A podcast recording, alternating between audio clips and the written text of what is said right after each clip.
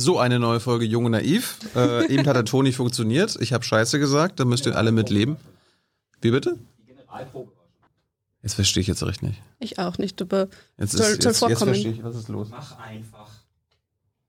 Also haben Sie jetzt schon die, haben Ja, alles läuft. Mach einfach. Sie, ja, aber die, die Vorstellungsrunde, Nichts haben sie gehört. Wir haben alles gesehen, nichts gehört. ach so, okay. Also haben Sie nicht gehört, wer du bist. Marlene, wer bist du? Ähm, ich bin Marlene Englhorn und ähm, ich äh, engagiere mich bei der Initiative Tax Me Now, weil ich ein Vermögen in einer zweistelligen Millionenhöhe erben werde und das wahnsinnig ungerecht ist und ich das auch so empfunden habe. Ich habe mich mega geärgert drüber, obwohl ich mich freuen wollte in Wahrheit. Also ich kann nicht behaupten, ich hätte mich nicht gern gefreut, aber ich habe es nicht. Es war einfach nicht so. Und ähm, daraufhin hat sich bei mir zumindest persönlich mal ein Reflexionsprozess äh, gelöst und es begonnen, also richtig ähm, anzulaufen.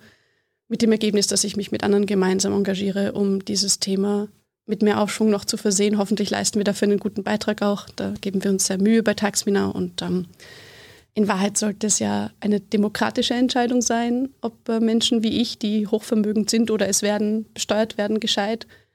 Und es sollte nicht darauf hinauslaufen, dass man wartet, dass Menschen wie ich selber drauf kommen und bereit sind und sagen, ja, wir haben jetzt auch verstanden, das ist ungerecht, das sollte man vielleicht mal machen. Es lässt sich ja sonst auch keiner bitten zur Steuer, oder? Hm. Du hast gesagt, du hast dich geärgert, als du erfahren hast, dass du Millionenerbin wirst, weil der Betrag nicht ein Euro, sondern in irgendwelchen ausländischen Währungen ist, was am Ende 10, 10 Euro sind oder was? Was ist der Grund? Ähm, der Grund ist, ich bekomme diese, diese Neuigkeit und ich denke mir, Moment, das passt ja mit nichts, was ich äh, überlege zu gesellschaftspolitischen Fragen und dergleichen in irgendeiner Form zusammen und bin dann konfrontiert mit einem inneren Konflikt, was ja in Wahrheit nichts sein sollte, was dann die Gesellschaft ausbadet, aber ist halt dann doch so, nicht wahr? Und denke mir, okay, gut, wenn ich jetzt konsequent bin mit dem, was ich denke und dem, was mir hier zufällt, sprich diese Rolle, wenn man so möchte, irgendwie anzunehmen und damit was Konstruktives zu machen, dann bedeutet das auch, dass ich diese Erbschaft antrete und dass ich sie abgebe und dass ich gleichzeitig ähm, mich engagiere dafür, dass das nicht eine private Entscheidung bleibt, weil das ist in Wahrheit eigentlich ein Problem. Also wir können uns nicht darauf verlassen, dass hochvermögende Menschen draufkommen, ja, teilen ist irgendwie voll gut, mache ich halt auch mal, sondern wir regeln in, in Wahrheit ja sämtliche Beziehungen, besonders Machtbeziehungen demokratisch und ich finde auch diese Frage kann man demokratisch lösen. Das ist ja auch der Fall mit Steuerpolitik. In Wahrheit ist das ja ein demokratisches Mittel zur Umverteilung, dass kategorisch hochvermögende Menschen ausgeschlossen werden, könnte ich jetzt sagen, ist total unfair oder ich sage einfach, es ist in Wahrheit undemokratisch und es ist hochproblematisch, weil sich mit dem Vermögen ja wahnsinnig viel Macht konzentriert. Das sieht man auch daher. Ich werde ja überall jetzt eingeladen, diese Dinge zu erzählen, weil ich reich bin. Jetzt nicht, weil ich besonders gescheit bin oder so, sondern weil ich reich bin und weil es, was, die will das nicht? Und die Menschen, die die Arbeit in Wahrheit machen, werden weniger eingeladen als ich. Vielleicht jetzt nicht unbedingt hier, aber grundsätzlich die ganzen Formate, die ich bespielen durfte. Diese Macht sollte ich gar nicht haben dürfen. Und es sollte nicht meine Entscheidung sein, ob ich sie habe oder nicht. Weil mit welchem Recht? Weil es so ist. So ist, so sind unsere Gesellschaften. Wenn du das Glück hast, äh, in die richtige Familie geboren zu werden, dann ist es dein Recht, das Geld dann auch zu behalten. Na So. gut, dann kann ich ja jetzt ja gehen. Ja. Es ist, na, also ich muss schon Nee, dem natürlich widersprechen, oder? Also, was mir sofort einfällt dazu, ist dieser weltberühmte Satz von Margaret Thatcher, als sie meinte, zum System gäbe es keine Alternative, there is no alternative. Das nennt man ja auch Tina-Syndrom. Mhm. Ähm, und das ist in Wahrheit Quatsch, weil da musste man ja auch erstmal hinkommen durch einen Veränderungsprozess. Sprich, es war vorher nicht so. Das heißt, es muss auch so nicht bleiben.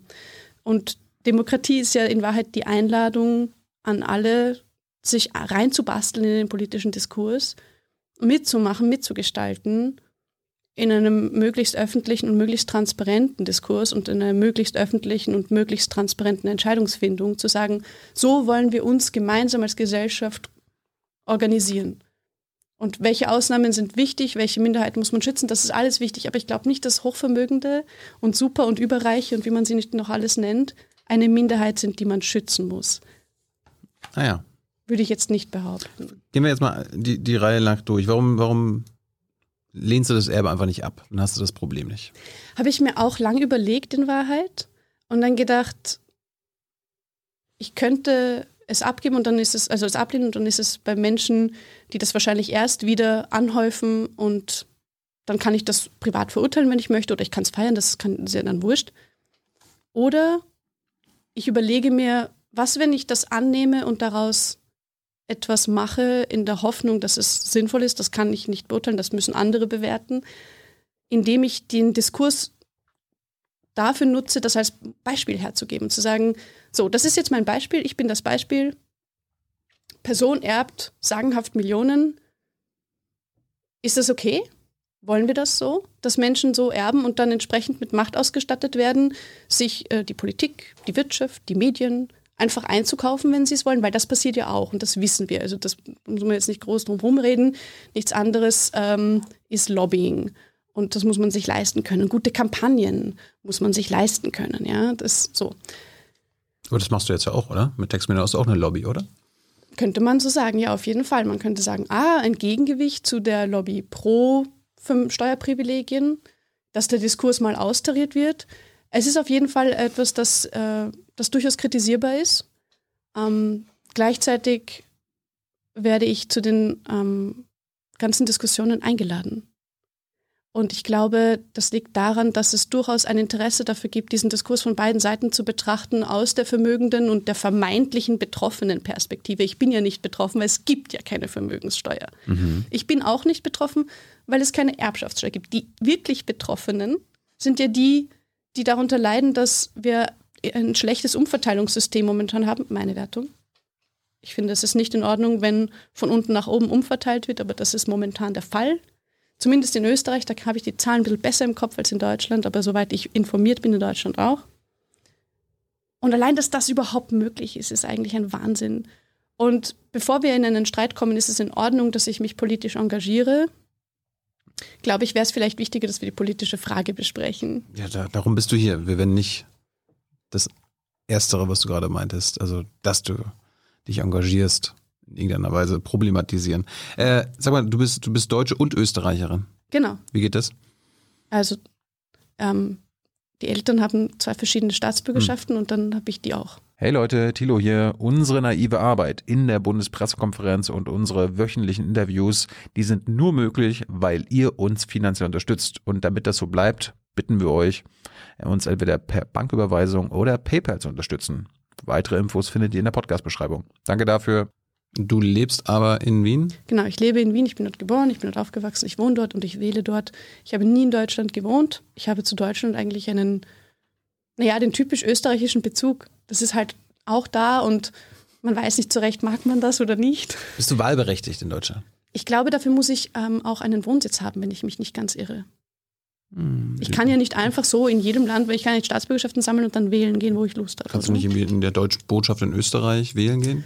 Ähm, soweit ich informiert bin, muss ich dafür einen Wohnsitz haben.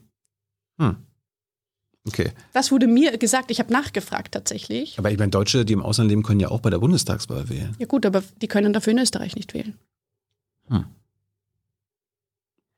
Finden wir gleich noch raus. Vielleicht bringt uns Hansel ja, noch ein Update. Gut. Also ich stelle auch einen Blitzantrag. Siehst du, das wäre das wär geil, wenn du jetzt hier noch erfährst, dass du bei der Bundestagswahl in zwei dann Wochen Dann gehe ich vor allem kann. zu den Personen, die mir gesagt haben, ich brauche einen Wohnsitz und sage, hey, warum hm. frage ich euch denn?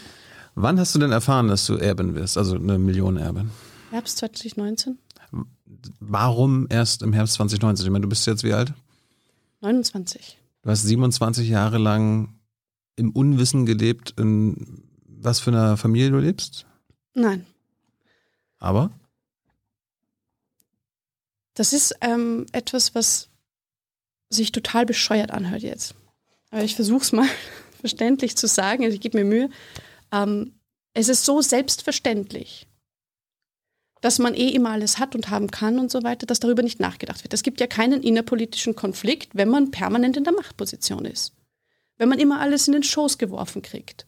Also das beginnt ja in Wahrheit, so wie ich das sehe, schon, da ist das Kind noch nicht auf der Welt, wo die Eltern mit dem großen Vermögen sich das große Haus hinstellen, oder? Und dann kommt das Kind natürlich in einen ganz besonders tollen, also in der Regel, es gibt sicher auch Ausnahmen, aber so habe ich es kennengelernt. kommt man in den Privatkindergarten und dann in die Privatschule und dann macht man ein Auslandsjahr, weil das kann man sich ja auch locker leisten, nicht wahr? Und dann äh, am besten geht es in eine Privatuniversität, idealerweise im angelsächsischen Raum, weil macht sich ja großartig am CV. Und man bleibt in Wahrheit dann ständig in der Blase der gleich privilegierten Menschen, tauscht sich nicht aus mit Menschen, die ganz andere Hintergründe haben und ganz andere Erfahrungen machen und hat dann einfach auch eine Art Privilegien-Scheuklappensicht auf die Welt. Und in meinem Fall ist es dann so gewesen, dass ich wusste, die Familie ist reich, aber bis ich verstanden habe, dass dieser individuelle Reichtum meinerseits mit der kollektiven Armut oder der, dem kollektiven Prekariat von vielen strukturell zusammenhängt. Und ich zitiere ja wahnsinnig gerne dann Bertolt Brecht, der einfach auch das auf den Punkt bringt, wenn er sagt, wäre ich nicht arm, wärst du nicht reich. So, ja, das gehört zusammen. Also ich sage dann ganz gern, der Groschen fällt, aber er fällt durch Sirup. Also es hat ewig gebraucht, bis dieser strukturelle Zusammenhang mir aufgegangen ist. Und das ist ja in Wahrheit eine absolute Katastrophe, weil wie, komm, wie kommt es, dass mir das niemand erklärt. Wie kommt es, dass ich so lange brauche, draufzukommen? Das ist ja in Wahrheit bescheuert. So, reichlich spät, besser spät als nie, kann man jetzt sagen, das wohlwollend. Ich nehme mal wohlwollend, sonst werde ich mhm. verzweifelt. Aber so, ja, und ich, man weiß es schon. Und dann kommt plötzlich diese Konkretisierung. Zack. Übrigens. Gab es eine E-Mail von der Oma dann oder irgendwie so ein Brief, so liebe Marlene? Ja, das war so ein Gespräch und dann hieß es ja und übrigens und sowieso und ne und dann Ah ja. In Österreich sagt man Schmähstaat. Also in Wahrheit, das fällt einem halt die Kinnlade ein bisschen runter und so, wie bitte? ah ja, gut. Danke. Mhm. Also ich weiß nicht, was würdest du denn machen, wenn, wenn man dir sagt, ja übrigens, du erbst wahrscheinlich in den kommenden Jahren dann demnächst äh, im zweistelligen Millionenbereich. Ich würde jetzt mal fragen, kann ich enterbt werden? Wirklich? Ja. Kann ich jetzt irgendwas falsch machen? Ach so. Ich dachte so, kann ich das Erbe ablehnen und so. Nee, aber das könnte ja auch sein, dass, sie, dass du enterbt wirst. Ja, ja. das steht auch, ähm, also steht ihr ja auch frei. Es ist ja auch in Ordnung. Also es darf ja die Person entscheiden, wenn sie das möchte. Mhm. Jetzt ist hier schon wieder irgendwas. Aber das ist ja nicht der Punkt, warum ich mich, ähm, also ich, mir ist es ja egal. Wenn ich das Geld nicht bekomme, das ist in Ordnung. Dann gehe ich arbeiten wie jeder andere Mensch auch und werde mir die Mühe geben, die ich mir geben muss, um einen Arbeitsplatz zu finden und den zu halten und das alles auf die Reihe zu kriegen, so wie man es von allen Menschen erwartet. Darf man es auch mir zumuten und ich werde mir, ich werde schauen, wie gut ich mich dann tue, sollte das kommen. Was war denn, was war denn der Ursprungsplan? Der Ursprungsplan? Ja, also bis zum Herbst 2019. Was wollte Marlene Engelhorn werden? Ähm, du, du, studierst immer noch, ne? Germanistik. Also ich habe mir gedacht, Lektorat wäre eigentlich total toll. Ich korrigiere wahnsinnig gern Texte. Und ich habe mein, meine Mutter sagt, ich habe immer einen Sackerl Beistrich dabei. Ja. So. Okay. Kannst du ja immer noch machen. Ja, genau. Aber in Wahrheit würde ich ja, könnte man auch argumentieren, jemanden den Arbeitsplatz wegnehmen, der ihn wirklich braucht, um die Miete zu zahlen. So. Hm. Das ist auch der Grund, warum ich mich aus dem Arbeitsmarkt komplett zurückgezogen habe und mir gedacht habe, gut, hm, was jetzt? ähm, und das ist Gott sei Dank zusammengefallen. Und dann begann das politische Engagement und äh, ganz viel Arbeit mit anderen Menschen, die auch Zugang zu Vermögen und oder Klassenprivilegien haben. Und der, der ehrliche Versuch, daraus etwas zu basteln, das sich strukturell mit dem Problem auseinandersetzt, in der Hoffnung, einen, einen sinnvollen Beitrag zu leisten, damit wir das idealerweise letztendlich gemeinsam hinkriegen. Und da meine ich jetzt wirklich gesamtgesellschaftlich. Also, dass auch ich jetzt nicht mehr ein Bild, ich stehe irgendwie drüber oder so, kommt ja vor. Hm sondern dass ich regelmäßig überlege, ich habe eine Stimme und das ist gut so. Nicht mehr und nicht weniger und das ist gut so. Hans hat mal mir die Info reingereicht, ab wann du wahlberechtigt bist in Deutschland. Du musst mindestens 18 Jahre alt sein am Wahltag. Mhm. Check. Die deutsche Staatsbürgerschaft haben. Check. Und du musst mindestens drei Monate in Deutschland gewohnt haben. Wusste doch, es gibt einen Haken. Hast du nie, ne? Nö. Mensch. Wärst du mal im Mai hergezogen? Ja. Drei Monate hier gelebt? Aber ich will ja in, in Wien wohnen. Warum? Ich bin gerne in Wien zu Hause. Also das ist wirklich. Die äh, Oma vererbt dir was, richtig? Genau. Woher kommt der Reichtum deiner Familie? Vom toten Opa. Was hat der tote Opa gemacht? Der tote Opa äh, hatte ganz viele Firmenanteile von Böhringer Mannheim. Was ist das? Wer ist das? Das war eine große, ähm, ein großes Pharmaunternehmen. Das wurde für einen, eine Unsumme damals, ich glaube 96, 97, äh, an Hoffmann La Roche verkauft. Die genaue Summe habe ich nicht im Kopf und wurde dann aufgeteilt zwischen meinem Großvater, seinem Bruder und seinem Cousin ersten oder zweiten Grades, weiß ich gar nicht, aber die waren zu dritt und es wurde dann verschiedenanteilig ausgeteilt und äh, davon profitiert die Familie bis heute. Erarbeitet äh, haben es ganz andere Menschen auch. Was heißt das? Naja, ich kenne jetzt nicht die äh, damalige tatsächliche Lohnpolitik von Böhringer Mannheim, wie das gemacht wurde, weiß ich nicht. Aber ich ähm, traue mich so weit aus dem Fenster, mich zu lehnen, zu behaupten, dass da wohl die Menschen, die die Arbeit gemacht haben in der Herstellung der Produkte, ähm, im Vertrieb, in, keine Ahnung, im, äh, im Sekretariat arbeitend, die ganze Verwaltung, die administrative Arbeit, all diese Menschen werden wohl nicht Millionensummen gesehen haben. Weil sonst wären ja Millionensummen für mich nicht übrig. So, es ist eine Vermutung. Ich habe jetzt keine super, ich habe das jetzt da jetzt nicht die Buchhaltung oder so von denen. Ich glaube, die würde ich auch nie bekommen. Da kann ich wahrscheinlich noch so lieb bitte sagen. Und wir wirtschaften ja arbeitsteilig in unserer Gesellschaft. Aber der Gewinn, der aus dieser Arbeit entsteht, wird nicht fair verteilt. Die Primärverteilung nennt man das, habe ich mir sagen lassen. Und ich finde, das ist ein wahnsinnig klobiges Wort. Ich hätte gerne ein besseres, aber mir ist noch keins eingefallen. Also wie Gehälter ausschauen, spiegelt sich ja, das spiegelt ja nicht den Wert der Arbeit wider, wie ich das finde, weil da müsste man sagen, okay, Wert der Arbeit, was ist das Wert der Zeit, die reingesteckt wurde? Wer sagt denn, dass 40 Stunden hier mehr wert sind als 40 Stunden dort? Das sind beides 40 Stunden.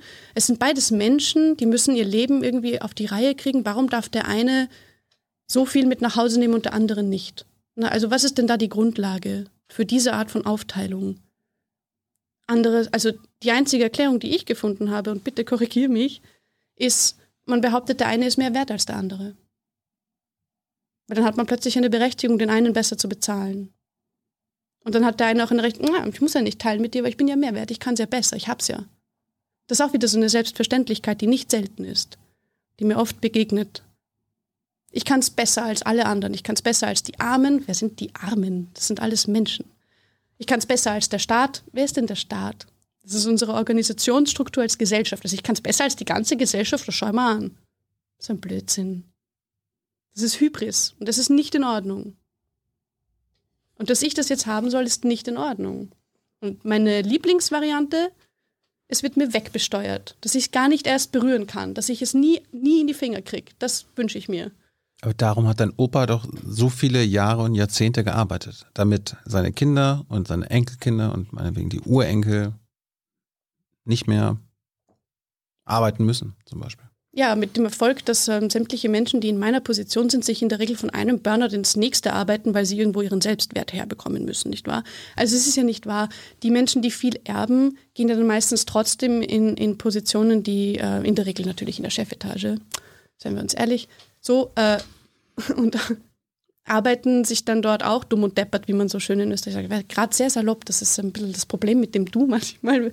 Ich hoffe, das Darum ist in bist du bei Ordnung. Jung Naiv, ja, ja, mich einfangen, wenn ich irgendwie so daherrede. Ähm, Entschuldigung. Genau, kleiner Ausflug, Ende. Aber es ist nicht wahr, dass man dann nicht arbeitet. Sonst könnte man ja sagen, hey, bedingungsloses Grundeinkommen, das ist das, was die Reichen haben. Moment, das hält sie nicht vom Arbeiten ab. Oh je, das heißt, ein bedingungsloses Grundeinkommen hält Menschen nicht vom Arbeiten ab. Vielleicht wäre es was für alle? So bedingungslos halt. Reichen Grundeinkommen müsste man das nennen. So. Und wieder, mein Großvater hat das nicht allein erwirtschaftet. Punkt. Ist einfach nicht so. Weil der kann den ganzen Tag die allerschönsten Unterschriften machen in seinem Büro, wenn er möchte. Dadurch passiert ja dann trotzdem nichts. Und diese großen Konzerne profitieren ja wahnsinnig auch von staatlicher Infrastruktur. Das darf man nicht vergessen. Also das fängt beim Rechtsstaat und bei der Polizei an und es geht über das ganze Straßenverkehrsnetz, überhaupt öffentlicher Nahverkehr und öffentlicher Fernverkehr, ähm, Kindergärten, Schulen, ja, also all diese die Krankenhäuser, ja. Das ist ja staatliche Infrastruktur, die wir alle in der Gesellschaft brauchen, die idealerweise gut durchfinanziert sind, weil ich kann mir nicht vorstellen, dass irgendwer unter den Satz Krankenhäuser sollen gut finanziert werden, ein fettes Nein bastelt. Also das muss man, das geht, also, oder? Ich glaube, wir können uns da schon, also ich behaupte mal, jetzt nehme ich dieses Wir in Anspruch, da sind wir uns schon einig. Krankenhäuser gehören gut finanziert. Damit es eine Versorgung gibt für Menschen, die krank sind. So, aus Prinzip, oder? Weil die Würde des Menschen unantastbar und so. Gibt ja auch privat, man kann ja auch privat Krankenhäuser Mhm, finanzieren. Und dann wirtschaftet man die wie einen Betrieb und dann wird überall an allen Ecken und Enden gespart und dann zwei Klassen Medizin, ja, kann man schon machen. Aber der Ober würde jetzt sagen, das ist ja alles auch durch die Unternehmenssteuern seines Unternehmens mitfinanziert worden. Ja, Ja. ist ja gut, dass es Unternehmenssteuern gibt, nur sie sollten auch angemessene Höhe haben. Auch das noch. Ja, auch das noch. Es ist äh, jeder alleinerziehenden Mutter, also in Wien ist, also in, in Wien nicht, aber in Österreich, ja, Wien ist Österreich, jetzt habe ich mich entlarvt als einer von diesen furchtbaren Menschen, die äh, Wien und Österreich nicht auseinander kennen können. Eine alleinerziehende Mutter, die ihre Kinder durchbringt, sagen wir jetzt mal so als Hausnummernbeispiel. Und das mit einem Teilzeitjob oder einem geringfügigen ab 11.000 netto im Jahr wird sie besteuert mit 20 Prozent. In Österreich? Ja. Oh. ich bekomme einen zweistelligen Millionenbetrag geschenkt. Und mir ist nicht einmal eine mickrige Prozentzahl Steuern zumutbar. Weil in Österreich gibt es ja keine Erbschaftssteuer. Das habt ihr gar nicht. Null, zero.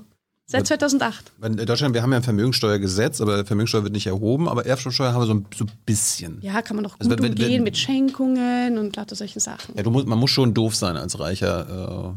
Ja, man hat ja nicht umsonst einen Stab an BeraterInnen, die man sich wunderbar finanzieren kann und die einem äh, die Steuervorteile herausrechnen, die man braucht, damit sich das sogar noch lohnt, die anzustellen. Und je nachdem, wie reich man ist, so viele hat man dann halt. Manchmal nennt man das Family Office, ist ein wunderbarer Euphemismus, hat so einen Familiencharakter. Das Greenwashing der Reichen gibt's auch. Äh, oder Familienstiftungen. Ja, ganz großartig. So wie Tonhöfer und Co., die machen sowas. Ja, aber Ja. Es, es wird, ja, wird ja offenbar jetzt einen Grund haben, warum Deutschland und Österreich als Reichenparadies äh, bezeichnet werden, auf internationaler Ebene auch. Ja, sind sie auch. Sind ja Steuerparadiese. Man glaubt immer, das sind immer nur so Inseln irgendwo in irgendeinem riesigen Ozean. Die meisten Steueroasen sind in der EU. Ja, und dann denken wir da immer an Luxemburg. Ja, an- Malta, an die Irland. Niederlande, Es Malta, Kommt immer genau. an, welche Art von Steuer man gerade hinterziehen möchte oder vermeiden. Hm.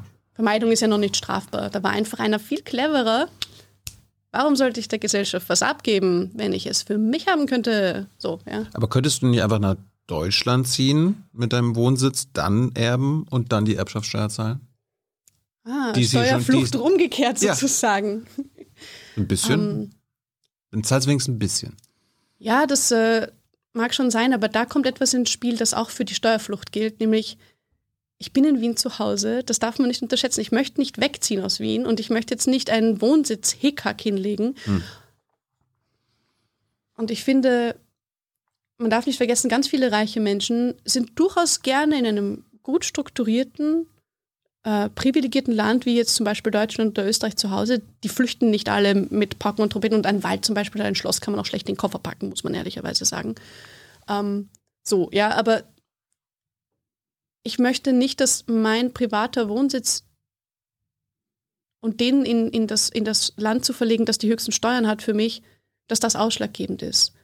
Ich möchte, dass der politische Diskurs sich verändert. Ich möchte beitragen zu diesem Diskurs. Ich möchte, dass wir uns demokratisch überlegen, wie kann es sein, dass es Erhebungen gibt, sowohl für Deutschland als auch für Österreich, dass zwei Drittel der Bevölkerung für eine Besteuerung von Vermögen sind. Das sind Mehrheiten, wenn die in, der- im Parlament sind, dann ändert das Verfassungen. Ja?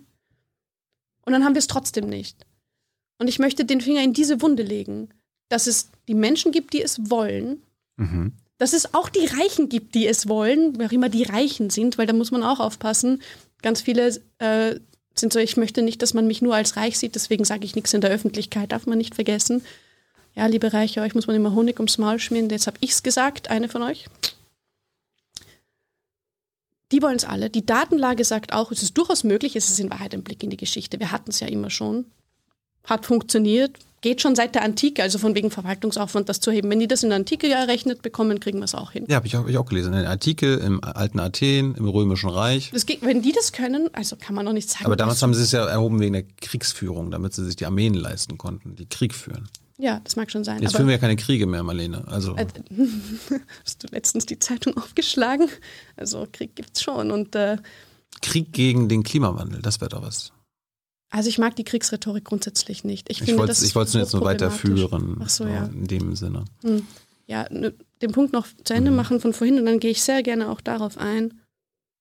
Es gibt in Wahrheit keinen anderen Grund, warum es nicht umgesetzt wird, dass Vermögen besteuert wird, und zwar umfangreicher. Also nicht nur Vermögen so, sondern auch Kapitalertragssteuern, wenn Geld Geld macht. Ähm, Erbschaftssteuern, Schenkungssteuern, in in Wahrheit jede Art von Finanztransaktion, jede Art von Übertragung sollte besteuert werden. So, dass das sinnvoll besteuert wird in einem Paket. Warum das nicht passiert? Das passiert nur, weil die Interessen der immer selben Menschen geschützt werden. Das sind die Interessen der Menschen, die sowieso in der Machtposition sitzen. Und das sind die Interessen in der Regel von Menschen, die hochvermögend sind, weiß sind in der Regel, ganz, ganz, ganz, ganz, ganz, ganz oft Männer sind, was mit Sozialisierung hier in dem Fall zu tun hat, so. Und Selbstverständlichkeiten, die man in Wahrheit nicht hat. Gewissheiten, die man in Wahrheit nicht hat. Und jeder von denen hat auch seine eigene Version von Privilegienscheuklappen. Ich bin ja keine Ausnahme in der Hinsicht. Das ist eine Beschreibung eines strukturellen Problems, wenn man nie in den Austausch kommt. Da gibt es ja sehr, sehr gut ähm, dazu äh, nachzulesen, wie diese Dinge funktionieren. Auch bei Michael Hartmann, Elitenforscher, ja, kann ich sehr empfehlen. Ähm, genau, so. Und wenn die immer sich denken, ja, okay, ich werde mal schauen, dass sich's mir riecht und dann kommen die anderen, ja, und dann sind immer die gleichen in der Machtposition und das schreibt sich immer weiter fort, weil Gleiches gebiert Gleiches, ja, Geld macht Geld. Eigentlich ein witziges Wortspiel, so, ne? sorry, Geld macht Geld, hm? Und dann ändert sich auch nichts, sondern es spitzt sich zu. Und eine Zuspitzung, nichts anderes ist ja eine Krise in Wahrheit, wenn man jetzt auf die Wortbedeutung auch noch hin möchte. Und jetzt können wir gerne nochmal auf diese Kriegsgeschichte eingehen, weil ich kriege das so oft zu hören und das macht mich wütend, zu hören, ja, der böse Staat und der kauft nur Waffen.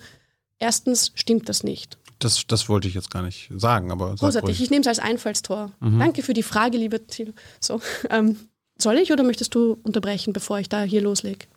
Ich unterbreche lieber. Äh, warum habe ich, wenn ich jetzt eine Menge Geld habe, eine Menge mehr Macht als jemand, der kein Geld hat? Oder wenig Geld hat? In Deutschland ist es zum Beispiel so, dass drei Familien mittlerweile so viel Vermögen besitzen wie die unteren 42 Millionen Menschen in Deutschland. Warum haben diese drei Familien mehr Macht, obwohl sie ja einfach auch nur quasi bei der Wahl genauso viele Stimmen haben wie jemand, der zu den 42 Millionen zählt? Warum haben die aber trotzdem mehr Macht? Ja, wer kann sich denn leisten, äh, die großen Parteispenden, die Essen, die man mit dem Minister hier und der Ministerin dort mal hat? Die Lobbyisten, die man sich ja auch einkaufen kann, dass die die Arbeit für einen machen, wenn man selber keinen Bock drauf hat, weil man gerade sein Manager-Burnout irgendwie im Retreat äh, kurieren muss. Tut mir leid, Burnout ist eine ernstzunehmende Erkrankung. Hast du damit eine Menge zu tun gehabt? Du hast ja schon ein paar Mal erzählt. Mich ärgert einfach, dass behauptet wird, ähm, die, die arbeiten zurecht so und, und, und dann kommen sie, ja, und ich bin so mega fleißig und ich arbeite 70 Stunden die Woche und ich denke das ist doch kein Modell. Wir wollen doch nicht, dass alle 70 Stunden die Woche arbeiten müssen, um sich dann furchtbar zu fühlen und kein, kein Leben zu führen neben der Arbeit und sich eben in einen Burnout zu labirieren. Ich finde, Burnout ist keine Berechtigung für Superreichtum. Es ist auch keine Berechtigung dafür, dass man sich oder andere ausbeutet. So, als wäre es ja ein Stolzfaktor. Das höre ich oft. Deswegen ärgert mich das so. Deswegen bringe ich dieses Beispiel. Aber das hätte ich auch klären können. Gut, dass du nachfragst. Nämlich, ja, auf jeden Fall. Warum bedeutet Kapital zu besitzen Macht? Es ist Warum eine ist gute Kapital Frage. Macht? Es ist eine gute Frage. Ich finde, das ist eine, die, die offen gestellt gehört an alle. Warum? Warum lassen wir das zu? Warum sind unsere Strukturen so, dass wenn ich viel Geld habe, ich mir den Einfluss einkaufen kann? Wieso kann ich mir das einkaufen? Die Medien, oh, warte mal, wem gehört denn welche Zeitung? In Österreich ist das ein heikles Thema. Besitzt deine Familie auch eine Zeitung Nein, oder ein Nicht, Medium? dass ich wüsste. Also hat deine Familie keine Macht? Ähm, doch, meine Warum? Familie hat auf jeden Fall Macht, weil Warum? sie so vermögend ist, weil sie sich, wenn sie möchte, kann sie sich die Politik kaufen, die sie möchte. Aber sie braucht das gar nicht zu machen. Die Politik ist sowieso schon ähm, zugunsten der Reichen ausgelegt. Warum? Es ist, ähm, ist das ein Spiel? Du bist bei Jung und Naiv. Ah, okay, Entschuldigung. Ähm, Und ja, es ist ein Spiel. Ah, okay. Wir spielen, da freue ich mich doch sehr. Ich spiele ja sehr gerne. Ähm, wo waren wir? Bei welchem Warum? Warum es Geld macht Warum es Geld macht? und warum hat deine Familie Macht? Okay, steile Obwohl sie These. keine Medien besitzt.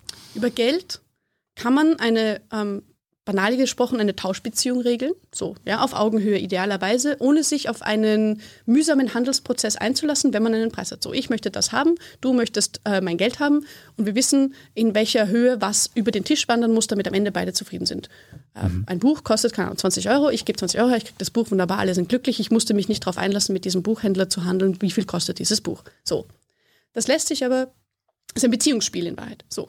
Und wenn ich das auf die höheren Ebenen hole, dann haben wir plötzlich internationale Handelsabkommen und Schiedsgerichte, die vorbeiarbeiten an öffentlichen Rechtssystemen mit privatem Recht, ja, was ja in Wahrheit eine Riesenfrechheit ist, ähm, wo sich dann große Konzerne es sich so richten können, äh, dass sie bekommen, was sie wollen, unabhängig davon, ob das jetzt auf äh, öffentlich-rechtlicher Ebene, also auf, nach öffentlichem Recht so gehandelt würde, weil eben kein normales, unter Anführungszeichen, normales öffentliches Gericht zuständig ist, sondern plötzlich ein Schiedsgericht, also ein privates Gericht schu- zuständig ist.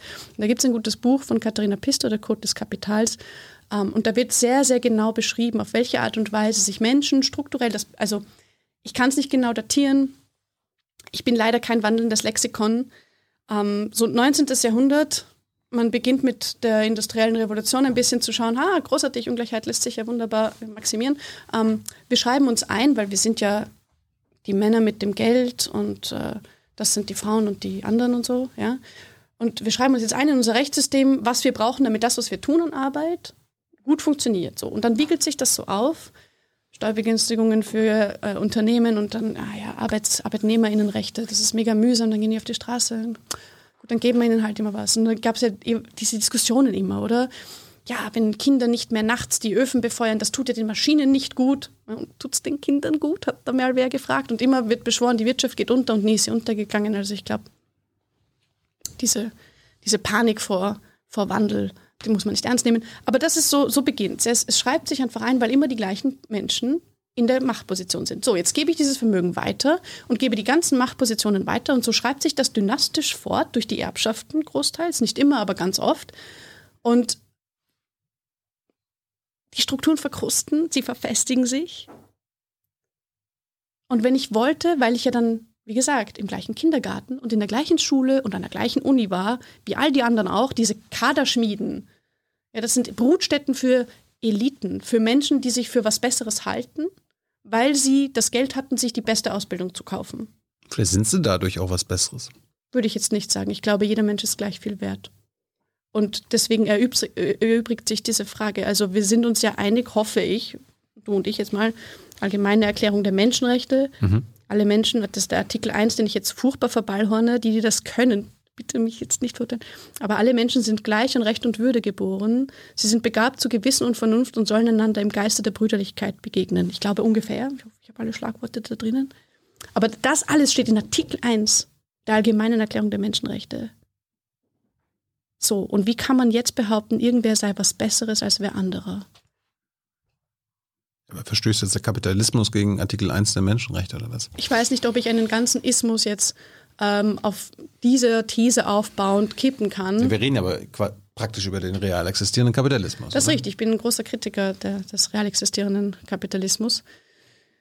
Können, kann deine Familie ihre Macht abgeben, ohne ihr Geld abzugeben? Nein, weil wir haben eine derartige Verschränkung von Macht und von Geld, dass das in Wahrheit nicht möglich ist. Und sich das einzureden, dass man superreich sein und ohnmächtig sein kann, also da lebt man schon sehr an den realen Zuständen vorbei.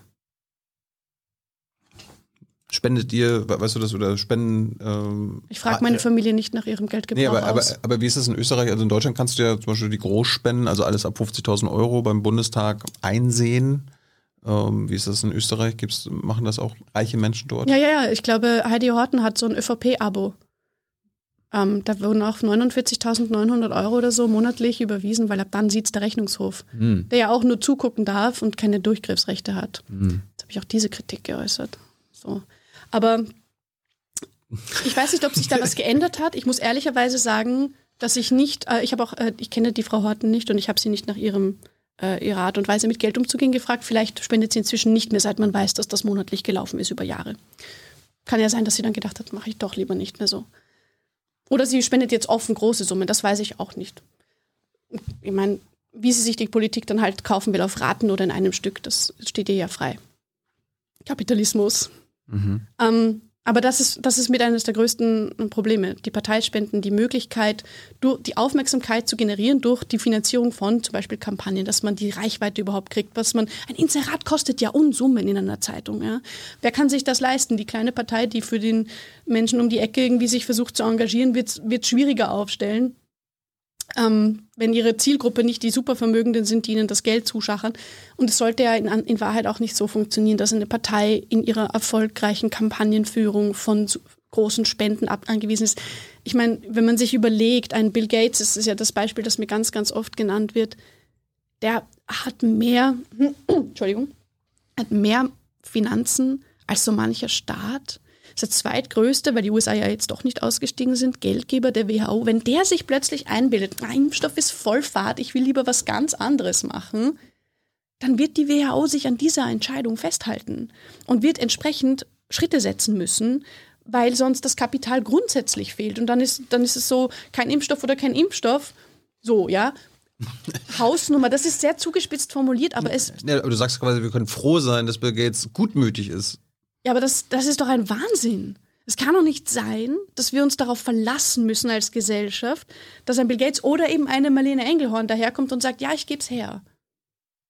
Wofür auch immer. Und wer sagt, dass ich die gute Idee habe? Wer sagt denn, dass ich es besser kann? Du. Mit welchem, He- mit welchem Recht behaupte du- ich, du sagst besser das, zu ja. sein? Das ist Hybris, das ist, es ist menschenfeindlich in Wahrheit. Wenn ich mir denke, ich kann es besser als alle anderen. Wer sagt, dass ich es besser kann als du? Vielleicht wäre mein Erbe viel besser in deiner Hand. Vielleicht wäre es viel besser in der Hand irgendeiner Person, der ich auf der Straße über den Weg Wir laufe. blenden es gerade ein, du kannst natürlich an Jung Naiv äh, spenden und quasi unsere Sendung unterstützen. Wir sind nicht kommerziell. Ähm, bist du herzlich eingeladen. Das Ich habe ja das Erbe noch nicht. Ja, das war ein Scherz auch. Nein, aber der Punkt ist, es ist, glaube ich, sehr wichtig, dass das besprochen wird, weil zunächst, ich habe es noch nicht, deswegen kann ich keine großen Spenden mehr leisten. Das, was ich schon mal hatte, das habe ich bereits hergegeben.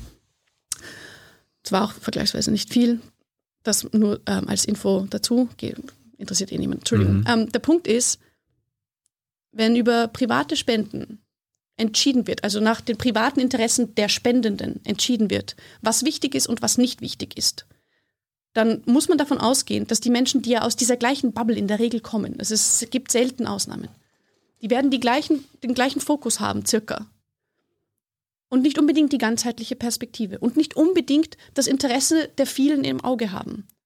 Aber das ist wichtig, wenn wir von gesellschaftlichen Problemen reden, dass wir die Möglichkeit, das gesellschaftlich zu diskutieren, wahrnehmen und dann auch die Lösungen, die man bespricht, zu finanzieren. Und dafür gibt es Steuern, dass man dann einen Haushalt hat, mit dem man diese Probleme angeht. Das ist nicht perfekt, ja, auf jeden Fall. Und man muss da unbedingt dr dr dringend dran basteln, dass Demokratie partizipativer wird, inklusiver wird, in Wahrheit demokratischer wird, repräsentativer. Ich weiß nicht, wie es jetzt im deutschen Parlament ist, aber in Österreich sitzt ein Arbeiter im Parlament. Jeder vierte Mensch in Österreich, der beschäftigt ist, ist Arbeit, Arbeiter oder Arbeiterin. Ein Mensch im Parlament. Das ist einfach keine Repräsentation. Natürlich sind dann diese Interessen nicht stark vertreten in der Gesetzgebung. So. Also da muss man schon dran basteln. Aber im Gegensatz zu Firmen, wo irgendein Chef sich einbildet, er hat irgendwie so die Weisheit mit Löffeln gegessen, weil dem auch wahrscheinlich noch nie in seinem Leben jemand Kontra gegeben hat, wo es wirklich weh tat, dem kann ich ja nicht auf die Finger hauen. Da entscheidet das unternehmerische Talent, was auch immer das heißen soll, weil in Wahrheit geht es darum, wie kann ich am besten den Investoren so lange Honig ums Maul schmieren, dass sie mir Geld in den Betrieb pumpen. So, jetzt habe ich auch das gesagt. Oh Gott.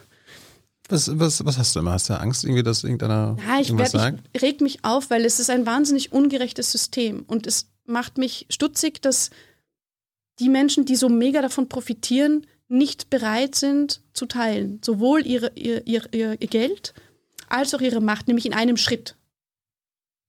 Aber es gibt ja, es gibt ja auch viele äh, Millionäre und Milliardäre, die dann sagen so, ja, Marlene, guckst du mal, was der Staat alles für einen Scheiß finanziert und wo alles äh, Steuern verschwendet werden, dann gründe ich lieber eine Stiftung oder mache irgendwie eine Familienstiftung oder mach das irgendwie gemeinnützig, kann ich entscheiden. Und ich weiß es besser, wo das Geld hingehört. Quatsch. Quatsch. Ja, natürlich, weil eine Stiftung zunächst einmal eine Möglichkeit ist, Geld zu parken. Also da wird ein Stiftungsstock angelegt. Das heißt, da liegt dann Geld und das wird verwaltet am Finanzkapitalmarkt. Und mit der Rendite, die, die erwirtschaftet wird, wird dann, werden dann Projekte gefördert. Ja. Nach den Kriterien dieser Person. Ja, das doch heißt, gut. es liegt auf jeden Fall mal Geld herum und macht mal gar nichts außer Geld. Aber es werden Projekte gefördert. Ja, aber welche? Und welche nicht? Welche werden nicht Die gefördert? Guten werden gefördert und die Schlechten nicht. Wer sagt das? Ja, ich, der das ja da reingesteckt hat. Aber mit welchem Recht? Weiß ich nicht. Ja, ich weiß das auch nicht. Mit welchem Recht? Und ich denke mir, da zeigt sich ja, so, es gibt ja Modelle, oder das Klimakonvent in Frankreich, gut, wurde ein bisschen von der Regierung gekapert, aber die Idee ist da, oder die Bürgerinnenräte in Irland zum Thema Abtreibungsrecht und auch äh, homosexuellen Ehe, ja. Wenn man die Menschen nach einem repräsentativen Schlüssel zusammenbringt, ihnen die Möglichkeit gibt, sich auszutauschen zu einem gesellschaftspolitisch relevanten Thema, ihnen auch die ExpertInnen zur Verfügung stellt, nach dem Motto, wenn ihr euch nicht auskennt, hier habt ihr jemanden, den könnt ihr fragen, ihr habt verschiedene Stimmen dazu, so, ja. Und ihr könnt mitgestalten diese Entscheidung, weil sie euch alle betrifft, dürft ihr mitgestalten diese Entscheidung. Das funktioniert ganz gut. Ich sehe nicht ein, warum man da nicht mehr hineinschaut, wie man das machen kann, statt sich darauf zu verlassen, dass endlich einer sich Gott sei Dank des Problems annimmt, weil er Gott sei Dank die gefüllte Kasse hat. So. Und ich glaube auch, in Wahrheit ist es doch so, wenn der, wenn der Staat dieses ganze Geld hat, das er jetzt nicht hat, weil er sich das aufgrund der Steuerpolitik entgehen lässt, dann bin ich vielleicht sehr viel verärgerter über die Art und Weise, wie was gemacht wird und engagiere mich vielleicht politisch aktiver und partizipiere, um ein furchtbares Fremdwort zu benutzen, nehme teil am demokratiepolitischen Diskurs, baue mich hinein, reich oder nicht reich, völlig wurscht, weil ich, bin- weil ich es betrifft mich und ich will hm, und mache mit. Und das ist die Beziehungsarbeit, die so wichtig ist als Gesellschaft, dass wir gemeinsam schauen, was ist mir wichtig und was nicht. Und meine Meinung ist nicht mehr wert als die eines anderen Menschen sondern wir müssen auf Augenhöhe das austarieren und schauen, welche Interessenlagen sind wie und wo. Das ist super mühsam, sehe ich ein. Ja, sehe ich ja ein. dann musst du mit Leuten diskutieren, die kein Geld haben, die vielleicht nicht so gut Bescheid wissen. Die vielleicht viel besser Bescheid wissen in Wahrheit. Meinst du? Ja, ich glaube fest, dass die Menschen, die betroffen sind von sozialen und ökologischen Problemen, in der Regel einen sehr guten Kompass dafür haben, was es braucht und wie das zu machen wäre. Und die zu fragen, da bricht mir ja kein Zacken aus der Krone, sondern ich gehe hin und sage, hey, wie geht das? Was kann ich für euch tun? Wie kann ich euch unterstützen? Das ist das Mindeste, wenn man sich schon einbildet, man möchte spenden gehen. Persönlich finde ich aber, es sollte nicht eine Frage sein von, kann ich mir jetzt das Megaprojekt und das gute Gewissen dazu einkaufen, sondern der Staat sorgt dafür und die Gesellschaft hält, weil die Gesellschaft stellt den Staat, ähm, hält ihn verantwortlich und sagt, hey, Moment, so nicht. Weil, und das ist ja das Gute an Wahlen, ich muss ja nicht die Regierung, die einmal Mist baut, nochmal wählen. So, und das ist mir schon klar, dass das viel, viel Arbeit ist, das hinzukriegen, dass dieser Diskurs funktioniert. Aber ich glaube, es ist wichtig, dass wir uns alle gemeinsam da Mühe geben. Und dass wir als Gesellschaft von Menschen wie mir auch einfordern, hey, du musst teilen. Und dann sage ich ja, selbstverständlich. Natürlich gerne. Ja. So, und Punkt. Danke, dass ich in dieser Gesellschaft leben darf. Ich habe mega Glück. Warum kann ich nicht dankbar sein? Kann man ja auch sagen. Reiche Menschen sind undankbar und geizig. Der Vorwurf kommt erstaunlich selten. Ja? Und jetzt baue ich noch ganz kurz ein, was ich vorher machen wollte. Glock. Das ist ein Unternehmen, das kennt ihr vielleicht. Die produzieren Waffen. Wahnsinnsumsatz gemacht. Aber gute Waffen. Natürlich. Das sind die Guten. Mhm. Weil Privatwirtschaft, privat ist immer besser, weiß man ja. Sarkasmus, äh, Ironiefinger, ja. Die töten nur die Bösen. Ja, genau. Ja. Töten ist ja grundsätzlich voll in Ordnung. Wenn ich entschieden habe, dass der böse war, dann darf ich den auch ummurksen. Ist ja dann nicht Mord oder so. Genau.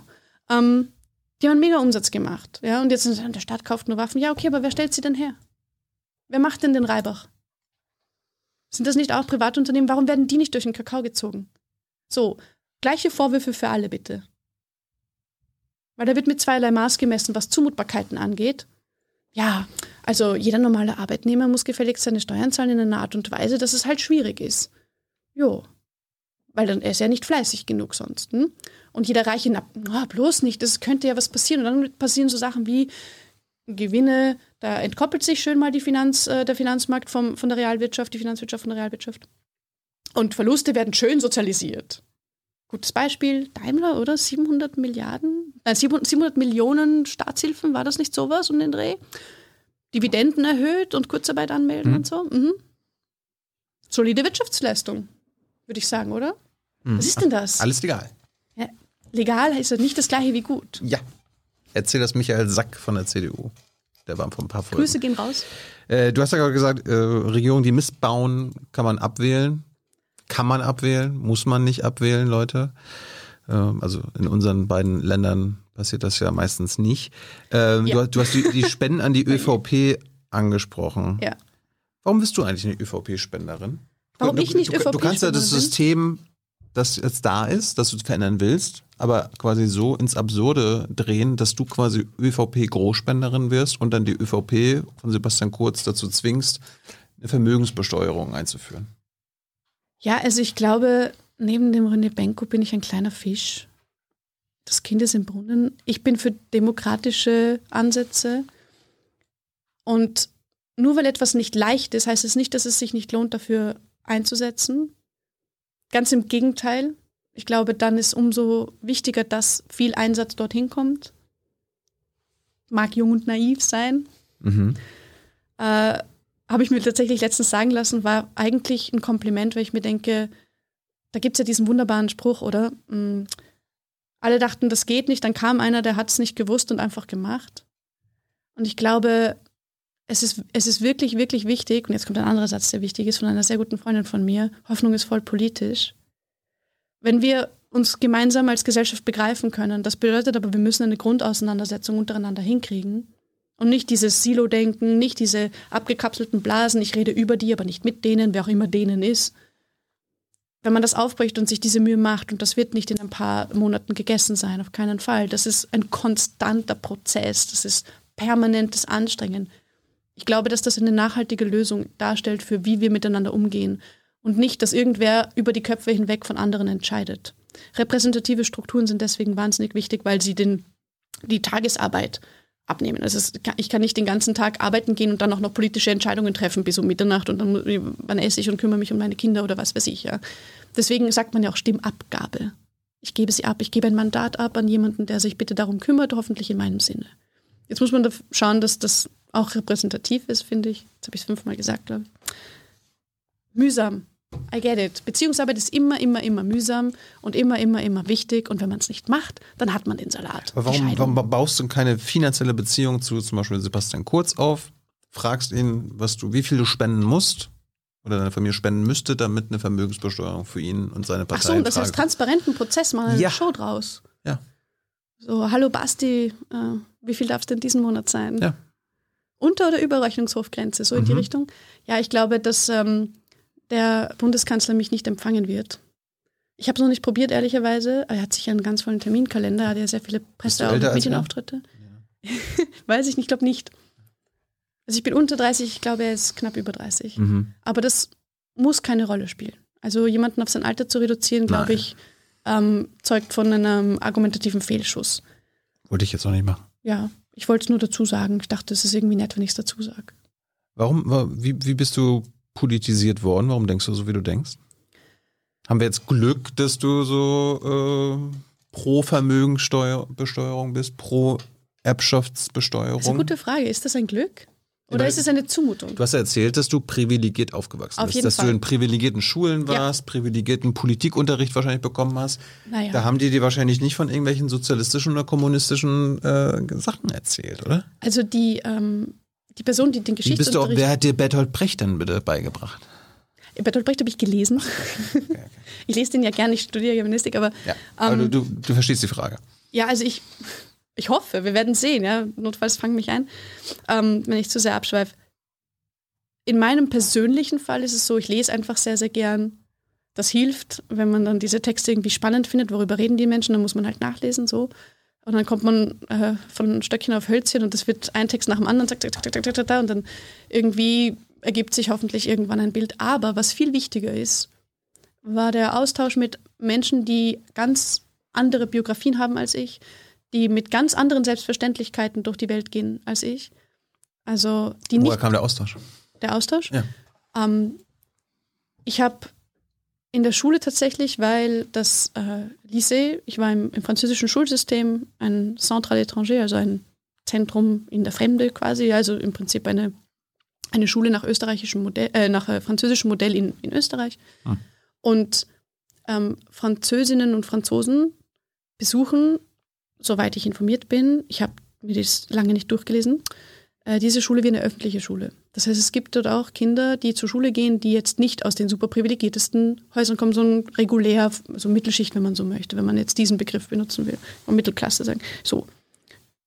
Arbeiterklasse sicher auch. Ich weiß es nicht, ich kenne nicht alle Hintergründe von allen Mitschülerinnen damals und von allen Mitschülern. Aber ich habe tatsächlich da die ersten Freunde dann gehabt, die ganz anders gewohnt haben als ich, wo solche Besitzverhältnisse anders kommuniziert wurden und hat sich dann auf der Uni natürlich noch verstärkt, plötzlich mit Menschen konfrontiert zu sein, die neben dem Studium nicht, die nicht arbeiten, weil es cool ist, nebenbei noch einen Job zu haben und dann kann man sagen, man muss jetzt arbeiten gehen und fühlt sich irgendwie gut dabei, habe ich auch erlebt, gibt es auch. Sondern die sagen, ich muss das machen, aber ich kann es sonst nicht finanzieren. Ich muss, ich habe keine Wahl. Ich bin sehr froh, wenn ich diesen Job halten kann und wenn ich vielleicht noch da und da was machen kann. Und dann wird man das erste Mal konfrontiert und dann denkt man sich, Moment, wie kann es sein, dass das erst jetzt kommt? Wie kann es sein, dass, dass ich mit diesen Menschen nicht grundsätzlich immer schon in Austausch bin? Und mir hat dieser Austausch und diese Beziehungsarbeit, die diese Menschen sich auch mit mir angetan haben, weil stell dir mal vor, du musst dich mit so einem privilegierten Rich Kid austauschen, das äh, daherkommt und es ist ganz selbstverständlich, dass man einen Anwalt hat und alle äh, Dinge einem immer aus der Hand genommen werden und alles geht irgendwie wie von alleine und so. Ja. Meinst du, die haben viel früher gemerkt, dass du reich bist, als dass du gemerkt hast, dass die ärmer oder arm sind? Also arm weiß ich nicht, das Ja, aber ärmer Aber- als du. Ja, also halt nicht so reich wie ich auf jeden Fall. Äh, ganz bestimmt. Ich bin sicher, dass die schon vorher ein anderes äh, Bewusstsein dafür hatten und einfach weil über Geld spricht man nicht. Geld auch, hat auch nicht in man. Österreich, auch nicht in Österreich. Nein, nein, und vor allem nicht in äh, reichen Familien. Also Ah ja. nein, über Geld spricht man nicht. Geld hat man. Hast du nie zu Hause mal gefragt, so mit 10 oder 12, keine Ahnung, so, haben wir Geld oder sind wir reich? Nein, Ah ja. Ich glaube nicht. Also ich muss gestehen, das ist ein Weilchen her. Vielleicht habe ich schon mal gefragt und erinnere mich noch nicht daran und kann es jetzt aber nicht als super woken Aspekt meiner Biografie einfügen. Kann ich, glaube ich, nicht Aber bist du behaupten. irgendwann mal nach Hause gegangen und hast du so gefragt, warum, warum, warum muss ich nicht arbeiten, um auf, also neben der Schule oder neben dem Studium im Vergleich zu meinen Mitschülern, Mitschülerinnen? Im Gegenteil, ich, es war umgekehrt. Ich war so, ha, ah, die arbeiten alle neben der, der Schule und dem, und, also in der Schule jetzt nicht, aber dem Studium, hm, sollte ich vielleicht auch machen. Hm. Ah, das, das ist für den CV. Verstehe, ja, man muss zeigen, man, man macht viel. Ach so, du dachtest, das machen die nicht wegen des Geldes. Ganz ehrlich, ich bin auf diesen Gedanken erst gekommen, weil ich mich ausgetauscht habe, weil ich gefragt habe, weil ich im Gespräch das mitbekommen habe. Der erste Gedanke war das nicht. Und das ist das Grauenhafte an diesen Privilegienscheuklappen. Stell dir mal vor, Menschen, die mit dieser Art von Selbstverständlichkeitsdenke herumlaufen, treffen Entscheidungen im Namen aller. Hm. Schwierig, ha? Hm. Ja, so. Und ich gehöre einfach leider auch zu diesen Menschen, die lange gebraucht haben. Wie gesagt, der Groschen fällt, aber er fällt durch Sirup. Ja, bis das Ding mal am Flaschenboden angekommen ist, vergeht einfach ein Jahr oder zwei oder fünf.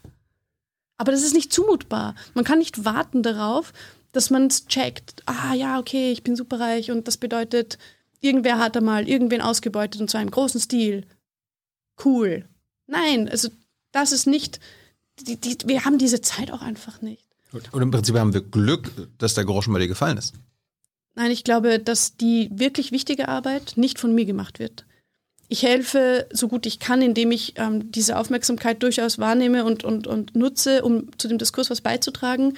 Ich frage auch nach, ob das, im, ob das sinnvoll ist. Ich entscheide nicht allein, ob ich einen Auftritt mache oder nicht, sondern ich frage nach, ob es eine gescheite Idee ist, ob, ich, ob das mein Platz noch ist oder nicht und versuche das auszutarieren. Ich lehne ja auch ähm, Anfragen ab. Aber die wirkliche Arbeit wird von den Menschen gemacht, die sich politisch engagieren, ehrenamtlich engagieren, die auf die Straße gehen, die ihren Bürgermeister ärgern gehen, weil sie sich diese, zu, diese Beziehungsarbeit zumuten und die sagen, hey nein, bei uns läuft es nicht gut und ich frage mal nach, wieso. Und ich gehe dahin und ich, und ich melde mich und ich sage, nein, so nicht. Und da gibt es einige Menschen, die diese Arbeit machen. Aber diesen Menschen will man nicht so gern zuhören wie der Reichen, die nicht gern reich sein will, weil das hat irgendwie mehr Aufmerksamkeitsfaktor. Mit mir redet man, weil ich reich bin, nicht weil ich besonders gescheit bin oder weil ich besonders gut arbeite. Ich rede mit dir, weil du die Vermögensbesteuerung forderst. Unabhängig davon, ob Ja, du jetzt reich fordern bist ja oder nicht. die Menschen, die, keine Ahnung, sich bei Wer hat, der gibt, engagieren auch. Mhm. Sind die auch eingeladen? Der Groschen ist gefallen. Ich will hoffen, vielleicht fällt er immer noch. Kann sein. Fällt, das ist, glaube ich, ein Dauer, Dauer, hoffen- andauernder Prozess, auch bei uns und auch in dieser Sendung, auch bei, beim Publikum. Aber der ist ja irgendwann, als du eine Schülerin warst, gefallen. Du hast gemerkt, okay, ich bin privilegierter als die allermeisten in, meinem, in meiner Schule. ja, da wurde, so, Umfeld. da wurde das Ding in den Sirup geworfen. So. Und dann fängt das an mit dem Fallen. Aber wie bist du politisiert worden dadurch? Ich meine, du hast ja jetzt ja nicht das Kapital rausgeholt von Karl Marx, aber wie, wie ist dein, dein politisches Weltbild dadurch entstanden.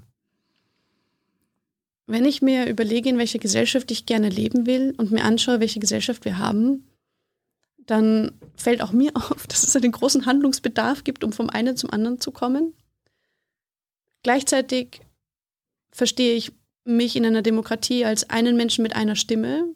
Das heißt, ich kaufe es mir eben nicht über die Hintertür ein, wie ich es gern hätte, sondern ich sag's, solange man es gerne hören möchte und ich, wenn, es niemand mehr hören will, bitte, kein Problem, ich ziehe mich auch liebend gern wieder zurück und sage es öffentlich und, und spreche im, es sei denn, es gibt jemanden, der gegen mich spricht, im Namen der Reichen. Ich sage, ja, die Reichen wollen gern besteuert werden. Soll sich mal ein Reicher hersetzen und sagen, nö, mit dem möchte ich gerne diskutieren und ich möchte gerne herausfinden, nach, mit, welchem, mit welchem Selbstverständnis der Nein sagt. Ich habe letzte Woche gerade mit den Familienunternehmern hier in Deutschland zu tun gehabt. Vielleicht, Ja, setzen, vielleicht setzen wir euch mal zusammen. Die sagen genau das Gegenteil natürlich, ne? Ja, ich habe ähm, morgen Abend rot, so ein also- Gespräch. Wie bitte? Morgen Abend habe ich so ein Gespräch. Bin schon Ah ja? gespannt, wie das laufen wird. Aha. Mhm. Diskutierst du denn mit anderen Reichen? Ja, tatsächlich. Ich tausche mich aus, ich vernetze Halten die mich. dich für bekloppt? Nein, ich habe äh, das genau gleiche Blasenproblem wie scheinbar sehr viele andere auch. Ähm, ich bin äh, vernetzt, also bei Taxminau zum Beispiel sieht man ja, wir haben 47 äh, MillionärInnen, die unterzeichnet haben, anonym und 19 davon mit Namen. Also nicht 47 anonym, sondern 47 Unterzeichnende, die tatsächlich NettomillionärInnen sind, 19 davon mit Namen. Also ich bewege mich im Kreis von Menschen, die einverstanden sind, dass es wirklich wichtig ist, dass das geregelt wird, dass das nicht die Hausaufgabe der Reichen ist, zumal wenn man viel Geld verwaltet, und wir reden dann von Summen, wo es dann einfach ein Job wird. Ich will diesen Job ja gar nicht machen müssen. Hm. Ich werde ihn machen, wenn ich ihn machen muss, weil ich halte das für die, das Mindestmaß an Respekt. Aber das ist ein Luxusproblem, das ich nicht haben will. So, noch ein Luxusproblem, das ich nicht haben soll. Ähm, Diese 47 MillionärInnen sind aus Deutschland und Österreich? Deutschland, Österreich und ein paar Schweizer sind dabei. Ich glaube, in Deutschland gibt es so circa 880.000 Millionäre. Arg, oder? 880.000 und wahrscheinlich Österreich, Schweiz nochmal 100.000, Aber ich weiß nicht, ob das 200.000 alles. Netto-MillionärInnen sind. Gut, dann sagen wir mal, Nach Schulden ab. sagen wir mal so, bleiben wir mal bei. Aber es sind Millionen MillionärInnen in Deutschland, Genau. auf jeden Fall. Dass ich die alle auf die Straße kriege mit dem Schild, das glaube ich jetzt nicht. Mhm. Und Aber so- ich vernetze mich, ich führe diese Gespräche, ich sammle die Unterstützung ein.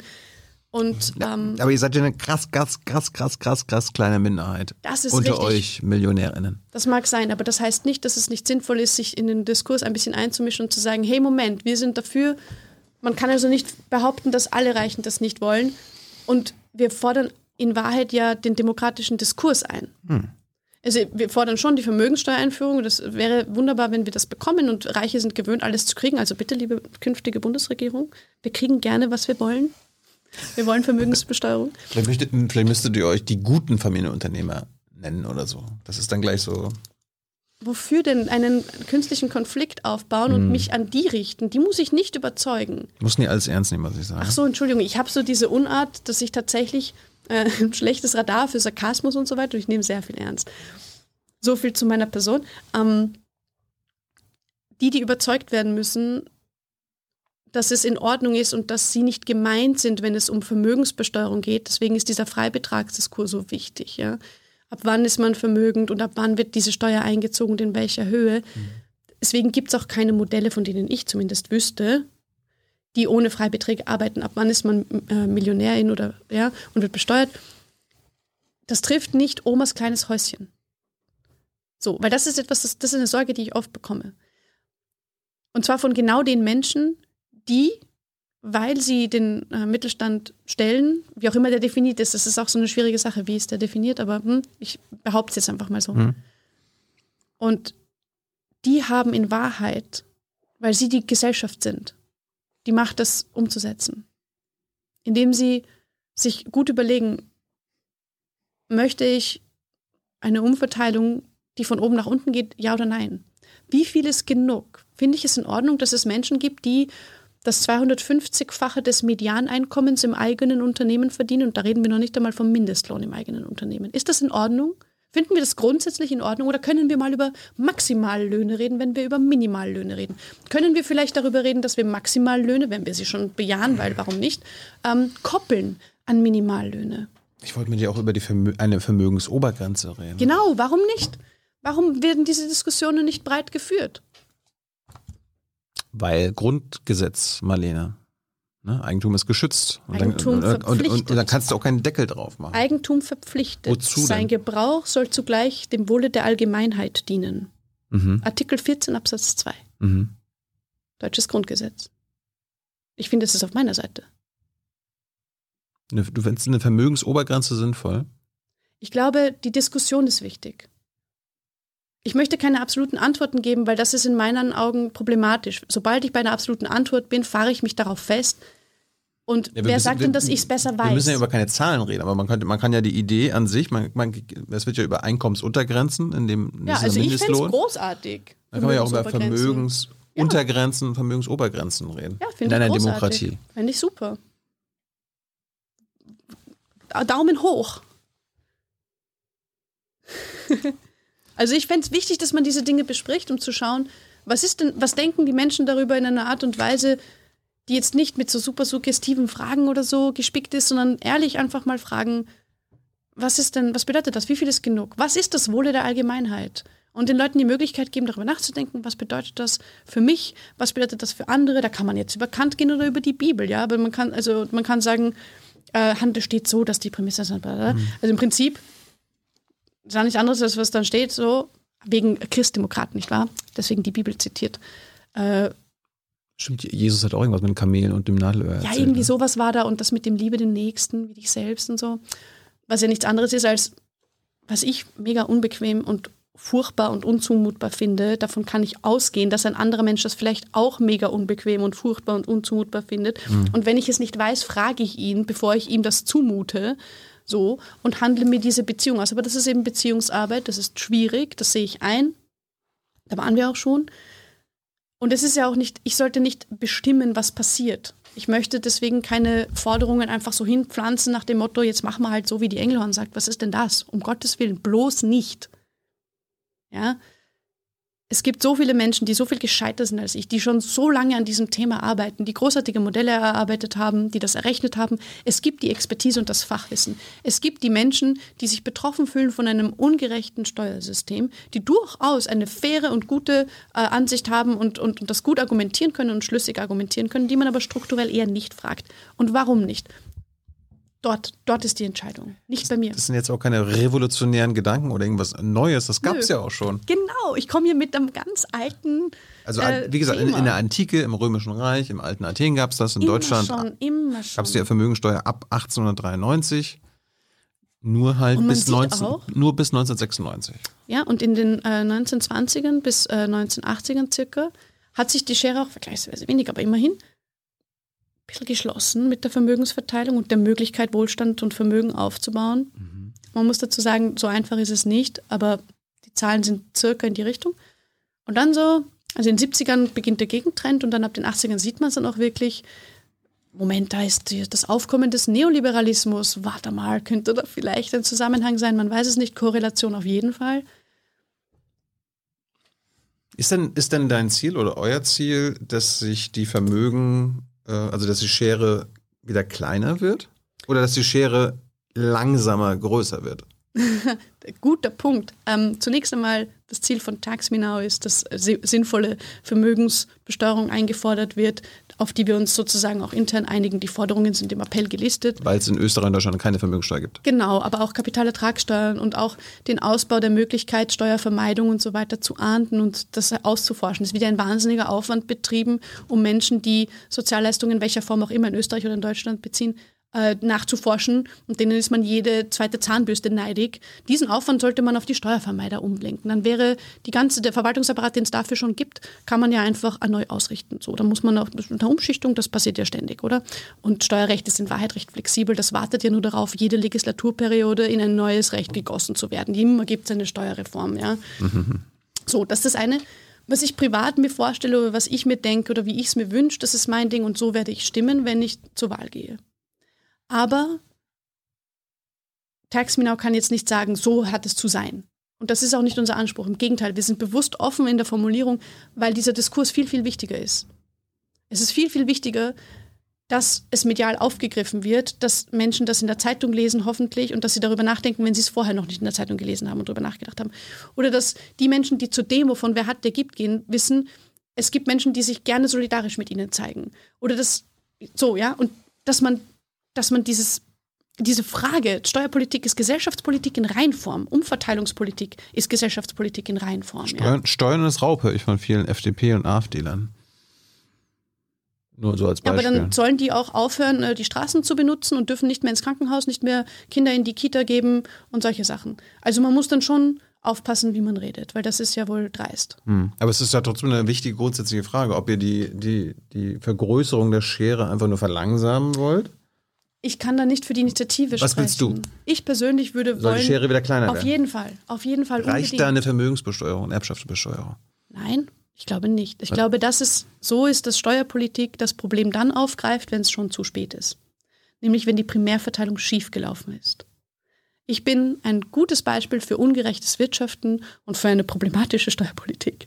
So, und eine problematische Umverteilung. Ich bin ein Beispiel, an dem man gerne diskutieren darf. Von mir aus kann, kann man gerne zerpflücken, finde ich wunderbar, bitte, unbedingt. Warum es problematisch ist, kann man gerne da ausdiskutieren. Aber in Wahrheit fände ich ja ideal, wenn wir darüber sprechen.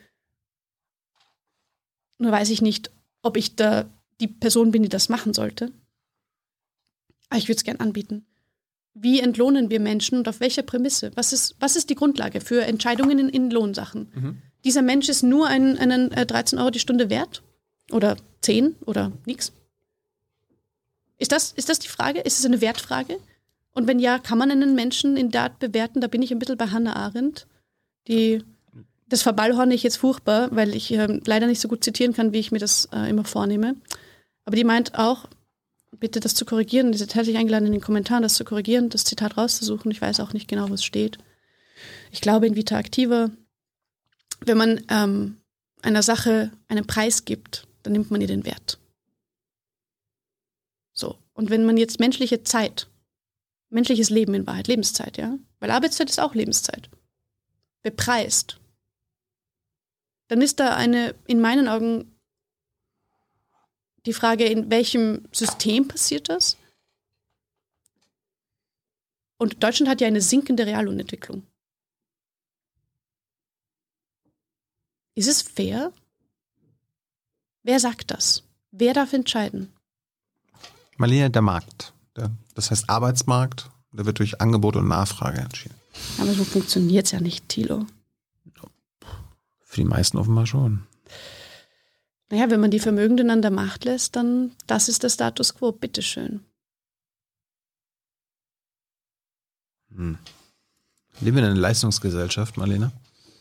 Ich finde, das ist eine der problematischsten Lügen überhaupt. Man wird nicht reich durch Arbeit. Man wird reich, weil man reich ist. Es gibt ganz selten diese Ausnahmen, deswegen feiert man sie auch so mega. Oh, Unicorn, das, was sind das? Das sind Startups, die für eine Milliarde an der Börse gehandelt werden, glaube ich. Eine Million wäre ja zu wenig. Ah.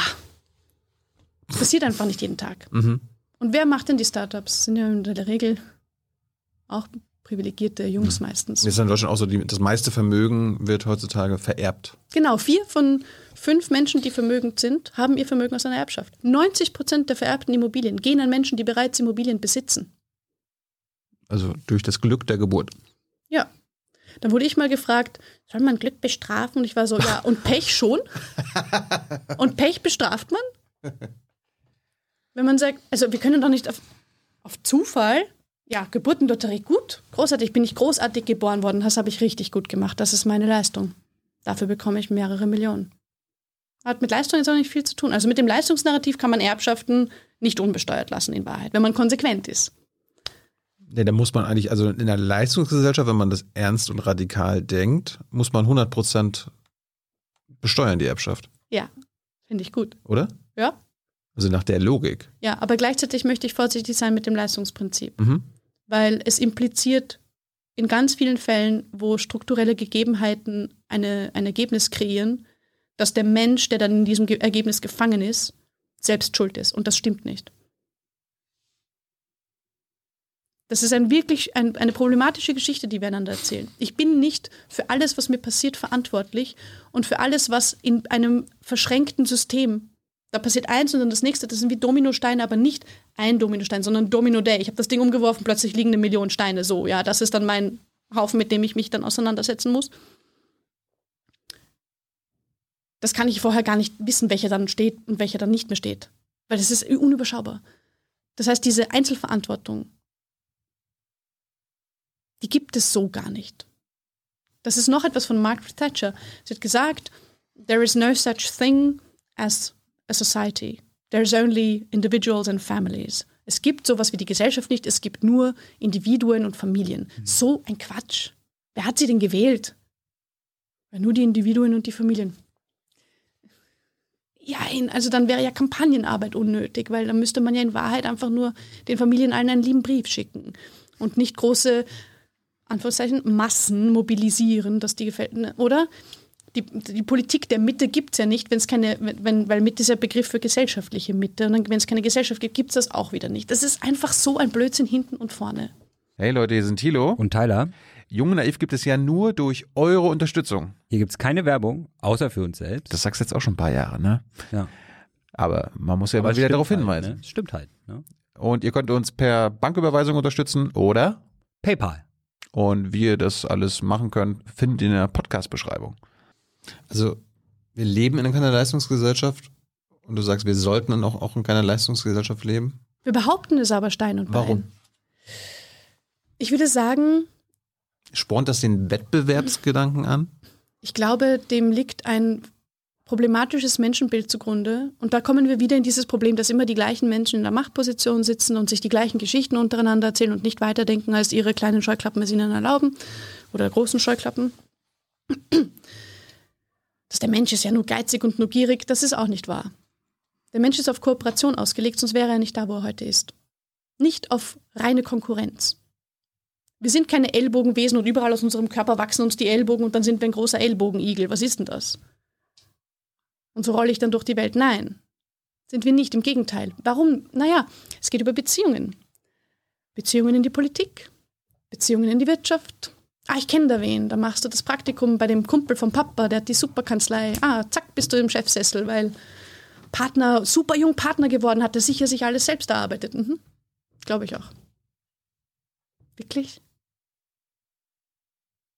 Postenschacher nennt man das bei uns. Sagt man in Deutschland auch Postenschacher dazu? Ich zitiere nochmal, also ich zitiere nicht, aber ich erwähne nochmal Michael Hartmann, der das alles wunderbar äh, aufschreibt und äh, ich sehr empfehle, wenn man sich damit auseinandersetzen möchte, wie diese Eliten funktionieren. Über Oh. Beziehungen, nicht über Ich Einzelleistungen. weiß jetzt nicht, wie, wie, wie krass es in Österreich ist, aber wir, wir erleben ja in der republikanischen Geschichte Deutschlands bisher die krasseste Ungleichheit, die wir je hatten. Ich hatte es ja vorhin schon mal gesagt, die, Mhm. die Ja, also- Statistik. Warum ist Ungleichheit an eigentlich was, was Doofes? Zunächst einmal, Österreich ist, glaube ich, das einzige Land in der Eurozone, das Deutschland in Sachen Ungleichheit noch übertrifft. Was? Ein Prozent der österreichischen Schämt euch. Bevölkerung hat 40 Prozent des Vermögens und 50 Prozent haben nicht einmal drei Prozent oder Schulden. Und in Kuchenform macht das immer ganz besonders viel Spaß darzustellen. Dass es dann unter zehn Personen ein Kuchen, der aufgeteilt wird und dann bekommt ein Mensch in Österreich sechs Stück. Oh. Und fünf Menschen bekommen Brösel, die bekommen zusammen nicht mal ein Stück hin. So. Und Ungleichheit ist deshalb ein Problem, weil wir wissen, dass ähm, Ungleichheit demokratische Teilhabe auf allen Ebenen beeinflusst. Das heißt, und das ist auch wieder bei Hartmann erforscht worden. Ich habe ein äh, Michael Hartmann, danke vielmals für großartige Arbeit. Ähm, man hat einfach gemerkt, dass sich auf Dauer, wenn man permanent ausgeschlossen wird vom politischen Diskurs, in nämlich der Art und Weise, wie sich das eigene Engagement niederschlägt, sprich nicht, weil man, ah, die da unten, die haben nichts zu sagen, die wissen nichts, die sind blöd, die sind dreckig, die sind doof, die können nichts, die ha- haben nichts, die sind selber schuld, die sind faul, was weiß ich, all diese bösen Worte, all diese abwertenden Begriffe, die man gerne benutzt, um die, und das ist noch ein schlimmes Wort, unteren 5%, we- was soll das überhaupt heißen, die unteren 5%, wer sagt denn, wer unten und wer oben ist? Jeder weiß sofort, wer gemeint ist. Aber da beginnt die Abwertung allerspätestens, ja. Und die, die sollen lieber nicht entscheiden. Ich wurde mal in einem Interview gefragt, was, dann sollen Arme mitentscheiden? Ich war so, ja, willkommen in einer Demokratie. Jeder darf mitmachen. Und zwar zu gleichen Teilen. Hm. Ja.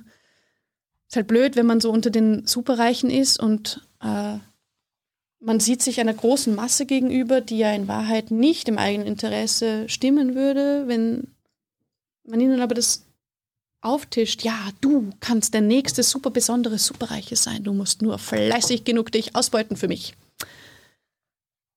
Dann siehst du vielleicht ein Million, Millionchen oder zwei. So, ja. Wenn das die Geschichte ist, die wir uns erzählen, dann muss man echt mit dem Rotstift ran.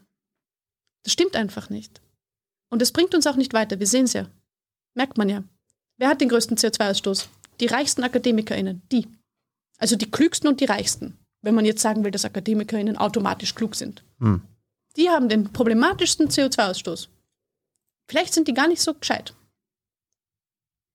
Ich frage ich frage mich ja gerade, das Streben nach Gleichheit wird ja oft mit, äh, oder wird ja generell mit Linkssein ähm, verbunden. Oder das ist ja der Grund, warum man zum Beispiel sich als links wähnt, weil man eine, für Gleichheit und Gleichberechtigung und, und, und Gerechtigkeit in der Gesellschaft strebt. Aber wir, wir streben ja, ohne dass wir es explizit machen, aber implizit durch unsere Besteuerung nach Ungleichheit. Wir, Also so wir, wir, leben doch in Ländern, wo, wir, wo, wo es das Streben nach Ungleichheit ist. Ja, das ist momentan der Status quo. Aber ich glaube, dass, dass der Wunsch von Gleichheit bedeutet nicht, dass alle ident sind. Das bedeutet nicht Gleichmacherei. Mhm. Das ist so, da macht sich jemand nicht die Mühe nachzudenken. Und das sind in der Regel Menschen, die sind dann Expertinnen für irgendwas Hochspezifisches, aber da machen sie sich die Mühe, gescheit nachdenken nicht. Von dem auch so, komm schon, komm schon, bitte. Ja? Sondern es geht darum zu sagen, wenn eine Gesellschaft allen Menschen die Möglichkeit gibt, wirklich frei und unabhängig bei gleichzeitiger Einbettung in eine Gesellschaft, die wohlwollend und miteinander funktioniert, ja, zu entscheiden, jeder darf entscheiden, was er gerne machen möchte, so beruflich mal, Hausnummer, hm, reden wir mal über Arbeit. Dann kann es doch sein, dass es Menschen gibt, die sich plötzlich nicht mehr gefallen lassen, weil sie abgesichert sind, dass sie ausgebeutet werden. Das heißt, ich kann meine Millionenanhäufungen nicht in dem gleichen rasanten Tempo vorantreiben, wenn ich jetzt Unternehmer bin und äh, schlecht bezahle die Menschen, die zum Beispiel das ganze Unternehmen immer brav aufräumen, weil sie die Putzarbeit übernehmen zum Beispiel. Das ist so ein Lieblingsbeispiel. Wenn die plötzlich sagen, nö, also ich bin ja abgesichert, ich muss mir das ja nicht gefallen lassen, dass du mich so schlecht behandelst. Weil ich nicht plötzlich mit meiner ökonomischen Situation bedroht werden kann. Ja, dann muss ich die aber irgendwie monetär motivieren, das trotzdem zu machen, Marlena. Ja, Da wieso? muss ich, da muss ich, ja- da muss ich ja einen guten Lohn zahlen. Hat nicht Joe Biden letztens genau das gesagt? Weiß nicht so, ja, ihr wollt Leute, die bei euch arbeiten, der zahlt sie gut. Wenn sogar Joe Biden das sagt, Ja, aber dann mach der ich ist ja ja- jetzt da- nicht der Superlinke, oder? Aber da mache ich ja weniger Profit, das ist ja das Problem. Ja, dann bin ich halt nicht Multimilliardär, sondern nur Milliardär. Es ist ganz schlimm. Es ist auch unzumutbar, wenn ich diese achte Null nicht aufs Depotkonto kriege. Geht ja gar nicht. Ist es in Österreich auch so, dass äh, wenn es um, beim Thema Ungleichheit, Vermögen, ähm, kommt da auch immer der, der Spruch, wir wollen ja keine Neiddebatte führen? Ja, wer über Neid gern redet, darf von Geiz nicht schweigen. Was heißt das? Neid ist, soweit ich weiß, ein wirklich komplexes Gefühl. Da kommen viele verschiedene Dinge hinein. Kannst du als superreiche Neid empfinden? Bestimmt, aber Neid ist, soweit ich weiß, und das ist das, worauf ich hinaus will. Ich bin Laie, ich habe nicht Psychologie studiert oder sonst was, ich habe das mal wo gelesen, ich fand Mhm. das spannend. Mhm. Ich weiß nicht, ob es stimmt. Bitte das zu korrigieren, wenn es nicht stimmen sollte.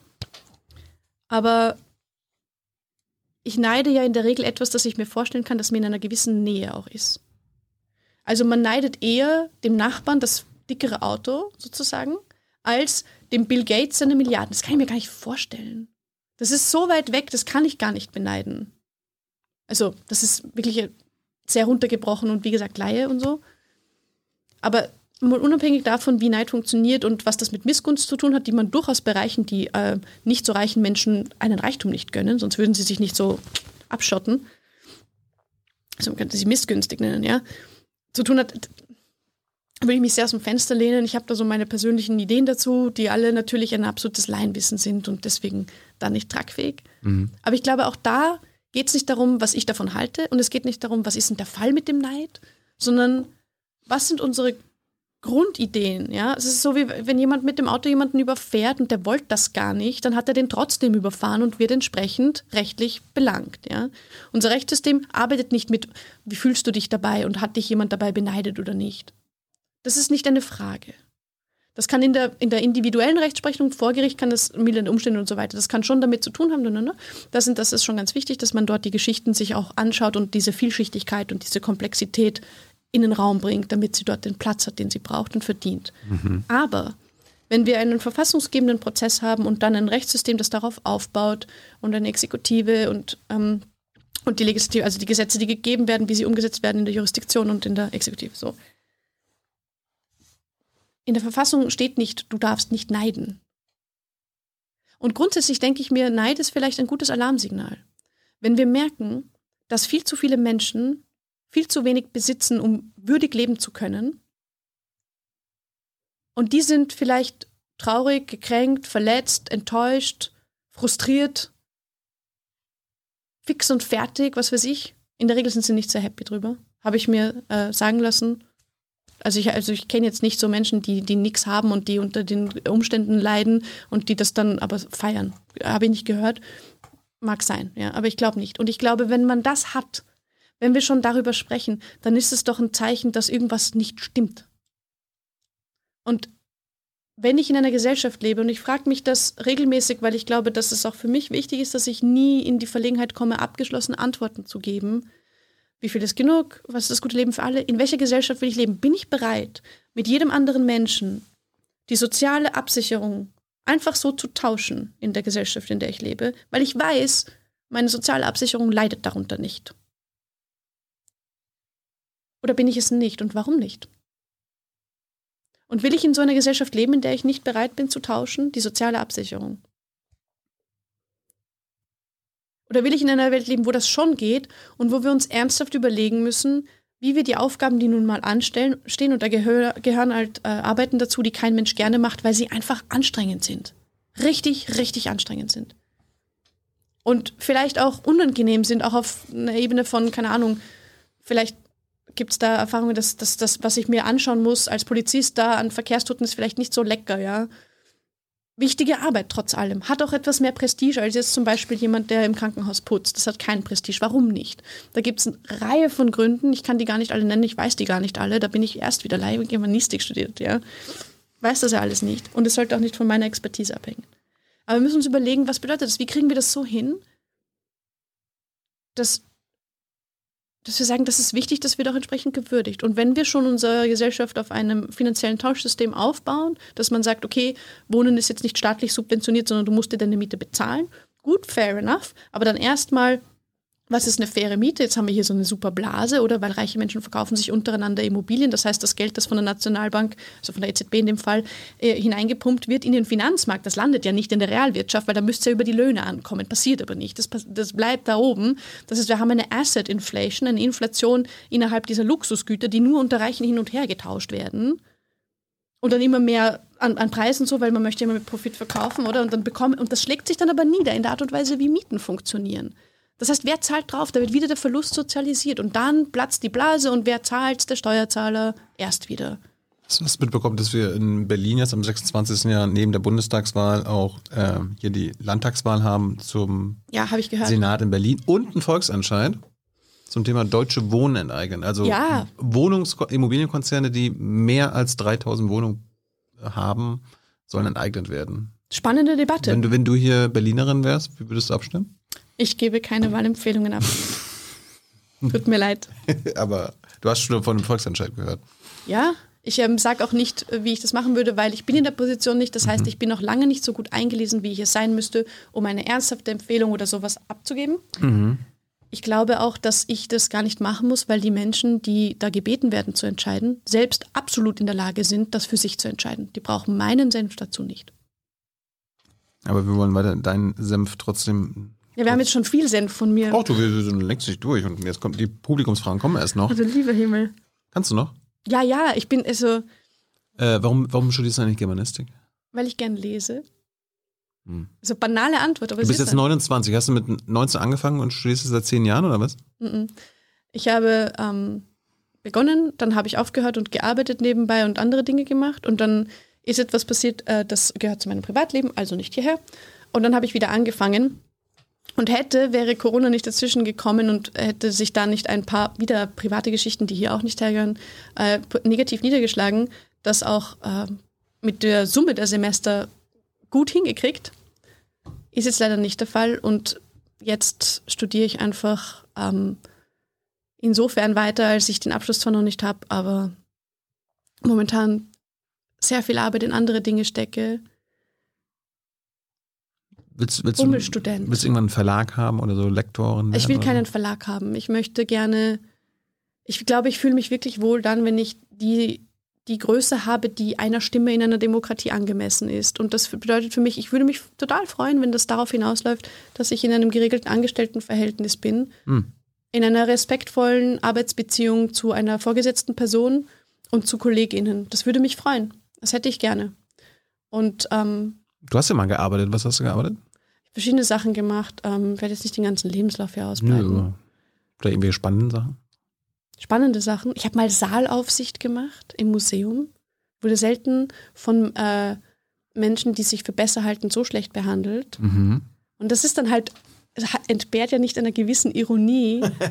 Wenn ich dann da bin und ich mache brav die Saalaufsicht und ich öffne die Tür und bin, hallo, grüß Gott, darf ich bitte Ihr Ticket sehen? Ah, ich wünsche eine wunderbare Ausstellung. So, so ah, Sie haben eine Frage, ja, die Toiletten sind da hinten rechts. Ja. So. Und die normalen Menschen, die ins Museum gehen, die einfach kommen, weil sie sich gerne die Ausstellung anschauen, ja, kein Thema. Ähm, aber dann gab es manchmal so einen Empfang und dann ist arg, mit welcher Selbstverständlichkeit man auf jemanden aufgrund der beruflichen Tätigkeit, der augenscheinlichen beruflichen Tätigkeit, das Einzige, was ich an den Menschen wahrnehme, ist, aha, hat diese Uniform und das Namensschild, arbeitet für sechs Stunden, Euro die Stunde, ja, muss ich jetzt nicht gut behandeln. Und die gleichen Menschen behandeln mich, aber wenn sie mich in einem anderen Kontext kennenlernen, ganz anders. Und dann denke ich mir, das kann es doch nicht sein. Kann man nicht einem Menschen gegenüber nett sein grundsätzlich und respektvoll sein grundsätzlich? Und diesen Herablassen der Art, dass man das nicht braucht, kann, ich meine, ist das nicht, lernen wir das nicht im Kindergarten? Ich meine, gut, jeder hat mal einen schlechten Tag, aber so. Saalaufsicht im Museum. Sehr anstrengend, da rumzustehen. Dann wurde, äh, wurden die Sessel weggenommen, also der eine, den es gab. Ich mir auch denke, Du musst es stehen. ja, nein, stehen ist, ist kein Thema. Es darf auch sein, dass man mal stehen muss, aber ich denke mir, da gibt es einen Sessel einmal und dann rotiert man und dann sitzt man halt mal. Vielleicht wollten sie dich ärgern oder so. Also mich persönlich, das glaube ich nicht. Die haben, wir haben ja nicht am Schirm gehabt, jetzt ärgern wir genau die Person. Mhm. Kann ich mir nicht vorstellen. Aber ich habe gefragt nach einem, nach einem sp- spaßigen Job und du sagst Saalaufsicht. Ja Also ich fand, ich fand den Austausch mit den Menschen dort wahnsinnig super. Also das waren richtig coole Kolleginnen, die ich dort hatte und Kollegen. Das war echt fein. Also wirklich nette Gibt Leute. es noch andere Jobs, über die wir. Das hat, das hat echt Spaß gemacht. andere lustige Jobs Ich habe mal Frühstücksdienst gemacht. im Hotel. Nein, im äh, Hostel. Oh. Mhm. Genau. Was lernt man da so? Habe ich noch nicht gemacht. In Windeseile Buffet aufbauen, abräumen, putzen, Küche Also- auf Vordermann bringen, waschen, also äh, Teller waschen und so weiter. Wenn es Ein jetzt- Tellerwäscher zum Millionär, wenn ich geerbt habe, kann ich behaupten. Oh. Wenn es so privat Aber wenn ist. ich das kann, kannst du das auch, Thilo. Ja. Musst nur erben. Was, sagt- was, sagt, was sagt das Umfeld so, dass du im, im Hostel arbeitest? Oder ist das privat jetzt? Großartig. Ja? Ja. So. Hm. Ja, nicht so, was soll das, wozu? Was? Nein. Okay. Du kriegst doch Taschengeld, ist doch, äh, brauchst du alles nicht. Nein. Ich glaube, soweit wurde da nicht drüber nachgedacht. Ich, es war auch jetzt nicht so das Thema Mhm. überhaupt. Gut. Sorry, da kann ich leider nicht mit den super mega Geschichten aufwarten. Kommen wir jetzt mal zur Politik. Und äh, wir haben jetzt eine, eine Bundestagswahl, könnte sein, dass wir eine neue Regierung bekommen. Äh, SPD möchte eine Vermögensteuer äh, einführen. Die Grünen trauen sich das alles nicht so sagen. Erbschaftssteuer haben sie mal erwähnt in ihrem, in ihrem Wahlprogramm. Wir haben ja auch keine Vermögensteuer in Deutschland. Wir haben ein Vermögensteuergesetz, aber Vermögensteuer wird seit 96 nicht mehr erhoben. In Österreich gibt es seit 93 keine Erbschaft. Seit und, 93 keine Vermögenssteuer mehr. und Erbschaftssteuer habt ihr eh nicht, Seit ne? 2008. 8. 2008. Und äh, Erbschaftssteuer gibt's in Deutschland, habe ich mal jetzt rausgefunden, dass das Aufkommen, also wie viel Geld da jedes Jahr äh, zusammenkommt, ist so hoch wie in Belgien jedes Jahr. Nur Belgien hat 11 Millionen Einwohner, wir haben über 80 Millionen. Ist auch krass. So, und Text Me Now, der Club der Vermögenden sagt, ihr macht mal, ja, ihr seid ja ein Club der Vermögenden, oder? Mm, ja, äh, Ich meine, kann ich, kann ich da, das Ding ist, jeder kann die Petition unterschreiben. Der Appell, die Petition, die es gibt auf change.org slash taxmenow, die ist öffentlich unterzeichnbar von jedem Menschen, der das gerne aber kann ich Mitglied möchte. werden? Ja, sicher. Wenn du möchtest, kannst du dich gerne bei uns einbringen. Es ist halt ehrenamtliche Arbeit. Und aber es aber kann ich einer der Unterzeichner sein? Kann da Thilo Jung unter, drunter stehen? hast du ein Nettovermögen von einer Million Euro? Kann ich das behaupten? Du kannst es schon behaupten, aber bei den Menschen, die mit Klarnamen bei uns gelistet sind, da ähm, müssen wir schon schauen, Das, dass das, das, das googelt ihr dann, oder? Ne? Die Art und Weise, wie wir Gespräche führen. Äh, nein, ich, das führt ja wieder an der Debatte vorbei, in Naja, Wahrheit. ich weiß, es war ein Spaß. Ich, Ach so, sorry. Ich bin ja wirklich nicht lustig. Man muss aufpassen mit mir. Ich bin wirklich nicht ich finde das ein sehr lustiges Gespräch, aber auch gleichzeitig unterhaltsam und äh, Findest du, also lehrreich. ich finde es ja, ja. arg, dass wir überhaupt, also in einer, in einer Welt, in der es gut läuft, redest du mit viel cooleren Leuten als mit mir und nicht darüber, dass wir Vermögensteuer brauchen, weil in einer Welt, in der es gut läuft, hätten wir die und wir würden uns vielleicht woanders Ich kennenlernen. rede mit vielen Leuten, die sich cool, für cool erhalten, aber ich finde das ein ziemlich cooles Gespräch. Aber da Das sind, ist so lieb von dir. Ich finde es auch sehr nett gerade. ich wollte eigentlich auf den Punkt kommen, angenommen, wir bekommen eine Vermögensteuer. Ja, How the fuck soll die erhoben werden? Also, also wie, wie gesagt, wenn die das in der Antike hinkriegen, kriegen wir das halt auch hin. Und Ja, aber, aber wie denn? naja, Daten sammeln. Von allen anderen Menschen erwarten wir auch, dass sie vom Amt die Hosen runterlassen. Also irgendwie am Ende der Steuererklärung so nochmal die Frage, ihr aktuelles Nettovermögen? Wenn man es schafft, für den Finanzkapitalmarkt zu bewerten, wie viel ein Unternehmen wert ist und lauter solche Sachen, oder eine Immobilie, kann man ja alles erheben, diese Daten. Dann kann man die doch auch gleich nutzbar machen für das Steuersystem. Es wird ja mitunter schon erhoben. Mhm. Diese Daten sind nur nicht transparent. Und allein schon 0%, 0 Vermögenssteuer wären, wären super, weil dann würde man diese Daten beginnen zu erheben. Von jedem Menschen erwarten wir selbstverständlich, dass er sagt, wie viel er oder sie hat oder nicht hat. In skandinavischen Ländern ist sogar die Steuererklärung öffentlich, ne? Was sagst du dazu? Und denen geht es ja auch nicht so. Die, die, die gewinnen doch in all diesen Rankings von wegen, was ist die beste Version von irgendwas. Oder? Bist du dafür, dass, dass man, dass die Steuererklärungen öffentlich sind? Das wäre, also, wär, es gibt's ja. Ja, also, ich in Transparenzdiskurs. Ich Schweden, muss gestehen, Finnland, ich, ne? würde ich mich einlesen wollen zunächst. In, in, äh, erstens würde ich mir genau anschauen, wie das, das gesetzlich geregelt und so weiter und mich halt gut informieren. Am Ende des Tages ist es aber doch so, dass ich die Entscheidung ja nicht zu treffen habe, sondern dass es eine demokratische Entscheidung wäre, wenn wir es hätten. Und jetzt müssen, ist mein Wir eigentlich ein österreichisches Wir, weil da bin ich wahlberechtigt so. Ja? Aber auch in Deutschland gilt das, dass, am, Ende- dass wenn, wenn die Mehrheitsgesellschaft demokratisch entscheidet, wir können über Geld sprechen, und wir können es transparent machen, weil dann fällt auch dieses Machtproblem. In Wahrheit ist doch ganz oft so, dass sobald Macht transparent gemacht wird, bröckelt sie. Weil plötzlich klar ist, ich kann jetzt jemanden nicht mehr dazu zwingen, etwas zu tun, das der nicht tun will, das ich auch nicht tun will, aber ich will, dass der das tut, weil ich das nicht tun will. Und ich drohe dem halt mit irgendwas. Und wenn ich es jetzt nicht mit roher Gewalt mache, weil ich jetzt gerade meinen Knüppel zu Hause vergessen habe, dann mache ich es halt mit ökonomischer Gewalt, mit finanzieller Gewalt. Indem ich sage, ja, du kannst dann halt deine Miete nicht zahlen, wenn du bei mir nicht den Boden wischst für 6 Euro die Stunde. Blöd. Und ich finde sofort wie einen anderen, bild dir nichts ein, dass du Verhandlungsmacht hast. Deswegen gibt es ja Gewerkschaften, das ist ja sehr wichtig. Also ein paar meiner Bahnreisen sind ausgefallen und ich sage immer dazu, das ist wichtig, das möchte ich betonen, Ich fliege mit Privatjet. Nein. Genau, nein, sondern die Deutsche Bahn zahlt nicht gescheit ihre Lokführer. Da wird nämlich dann auch wieder gleich gesagt, ja, die bösen ArbeitnehmerInnen, die führen hier Arbeitskampf. Ja, natürlich, weil ihnen was fehlt und weil es so schlimm geworden ist, dass sie sagen, Leute, warum kriegen wir die Verhandlung nicht hin? So, ja, dass man das mal gesagt hat. Dazu haben wir junge Naiv mit Klaus Wieselski und Klaus-Dieter Hommel gemacht. Nur so nebenbei So. das Beispiel. Ja. wichtig und darüber sprechen, welche Ausbeutungsstrukturen stecken in diesen Machtfragen und da wieder zur Transparenz zurück. Jetzt bin ich ein bisschen davon galoppiert, zu einem Thema, zu dem ich in Wahrheit nicht sprechen darf, weil wer bin ich dazu zu sprechen? Ähm, wenn jetzt der andere merkt, hey Moment, du kannst mich gar nicht zwingen, das zu machen. Du hast ja diese Macht, du hast ja gar keinen Knüpp- Knüppel dabei. Und ich bin finanziell abgesichert. Ja, dann kommen wir plötzlich auf Augenhöhe.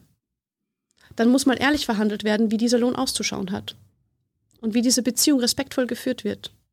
Weil das ist ein anderer Mensch. Das ist nicht einfach ein Arbeitnehmer oder eine Arbeitnehmerin. Das ist ein anderer Mensch. Mit ein bisschen Glück oder ein bisschen Pech, je nachdem, Glas halb voll, halb leer, könnte ich das sein. Die Frage war ja, wie, erhe- wie erhebt man die Vermögensteuer? Ja, es gibt ja Möglichkeiten. Noch und nicht, man muss es nur machen. Und Gibt- ja, wenn das wäre jetzt meine Frage. Gibt es in anderen Ländern Beispiele, wo es gibt ja, äh, ja, es gibt ja unglaublich viele Industrienationen, die das haben. ja, Vermögensteuer. Wie, wie machen die das denn in Frankreich? Weißt du das? Äh, ich weiß es nicht auswendig, aber ganz ehrlich, man- das äh, muss ich, glaube ich, gar nicht wissen, sondern das kann ja dann Finanzamt gehen und anklopfen und sagt, hallo, lieber Finanzminister aus Frankreich, wie macht's denn ihr das? Ah, cool, cool, machen wir doch gleich auch so. Das lässt sich bei uns, das lässt sich bei uns ja eins zu eins übertragen. Na, das vielleicht nicht so, da werden wir ein bisschen was dran Ich, ich, ich frage mich ja, wenn angenommen, wir bekommen das in fünf Jahren, eine Vermögensteuer. Und ja, wäre das ein Traum? in Österreich auch. Und dann, dann hat Marlene Engelhorn sich vielleicht ähm, andere Gedanken gemacht und ist das politisch anders drauf, dass du dann irgendwie dir irgendwie fünf Picassos kaufst und dann sagst du, ja, ich habe jetzt gar kein Geld mehr. Ähm, ich habe jetzt Man weiß ja, wie viel die wert sind, kann man ja auch besteuern, wenn ich es dann nicht Ach, zahle. das wäre auch. Ja, aber ich, ich, ich muss, du musst es ja nicht sagen, dass du Picasso im Schlafzimmer hast. Stimmt.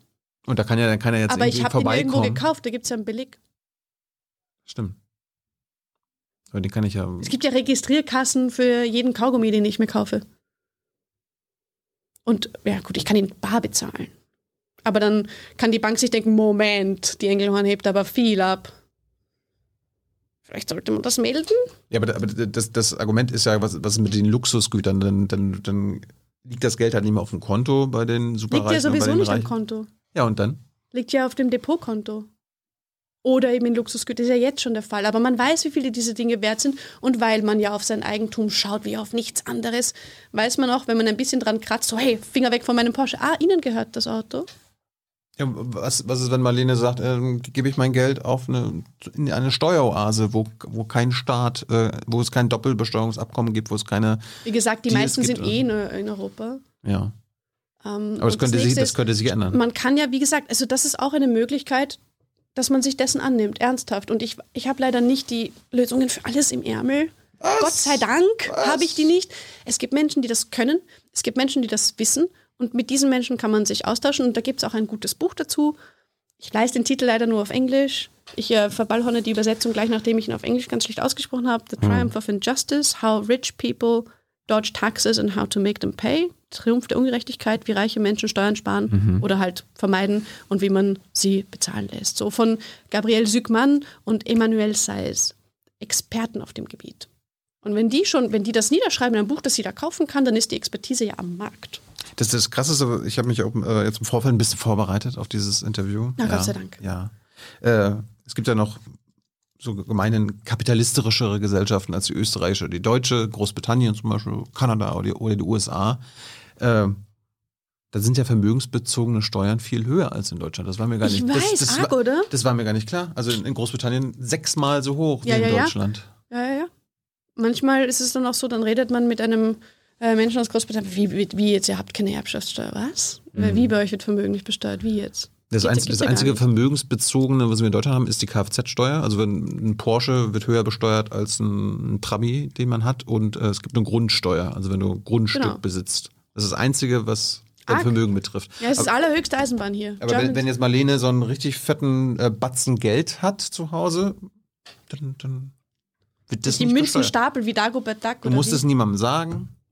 Du, äh, niemand darf dich Das fragen. Ding ist, es gibt ja auch Schwarzarbeit, aber es ist auch kein gutes Argument gegen die Einkommenssteuer, oder?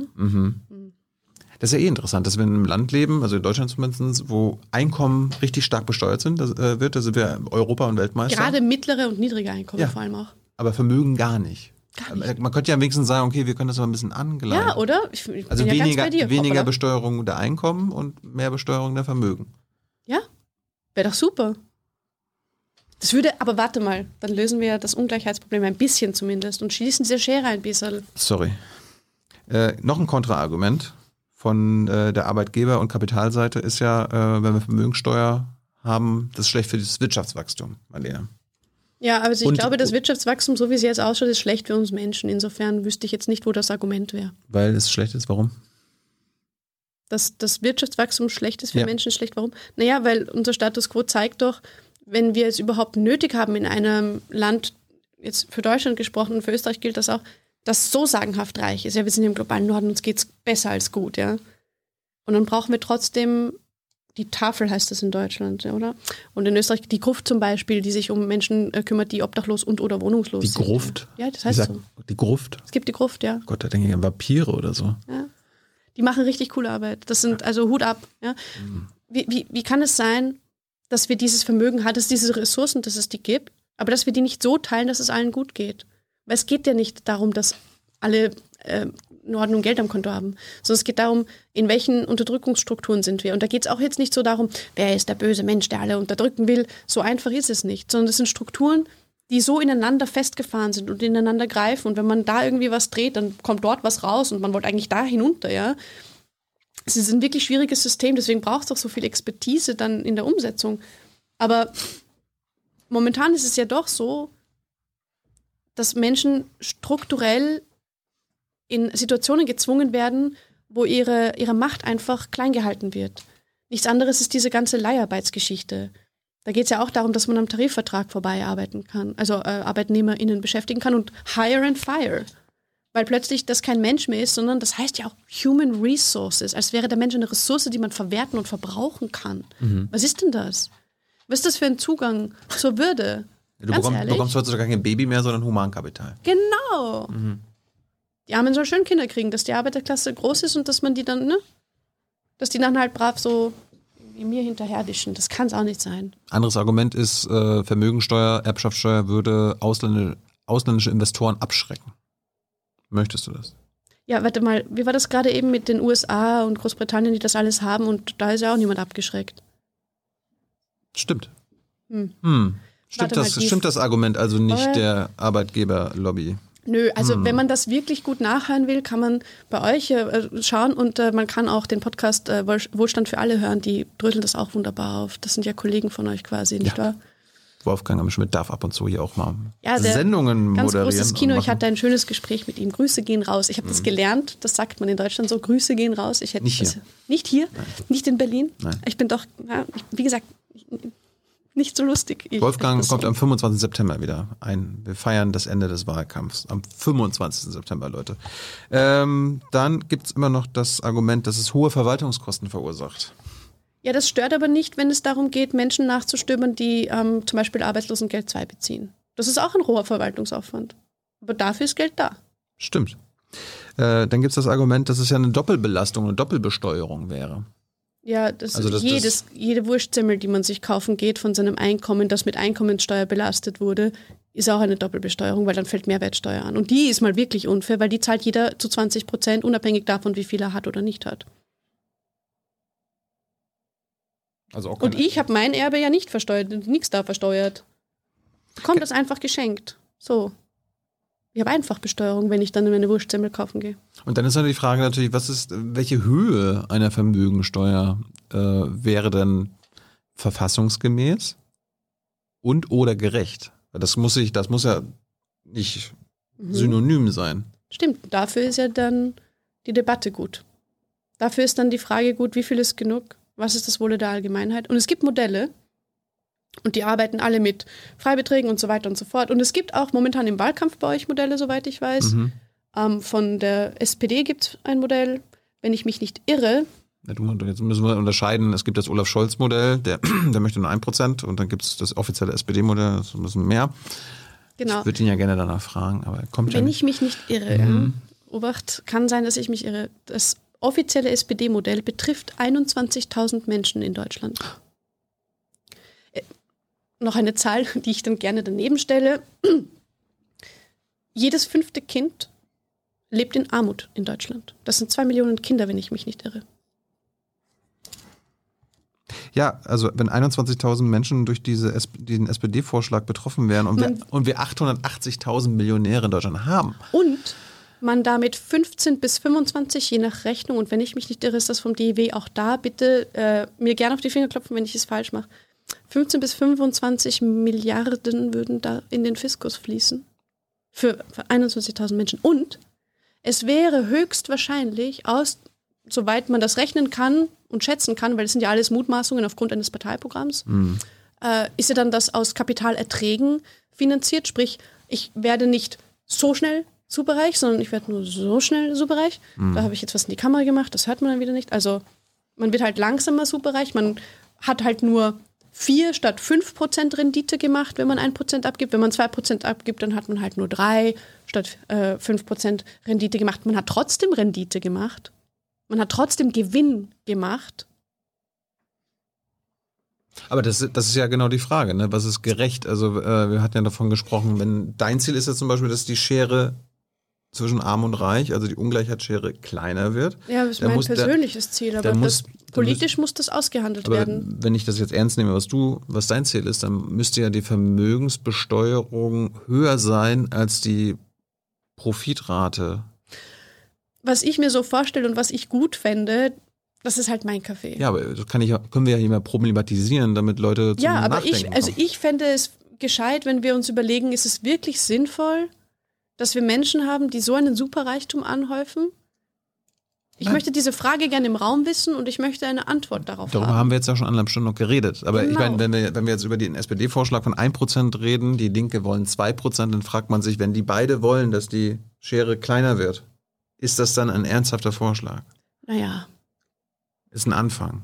sagen wir es so, ein Anfang. Ein Einfallstor vielleicht.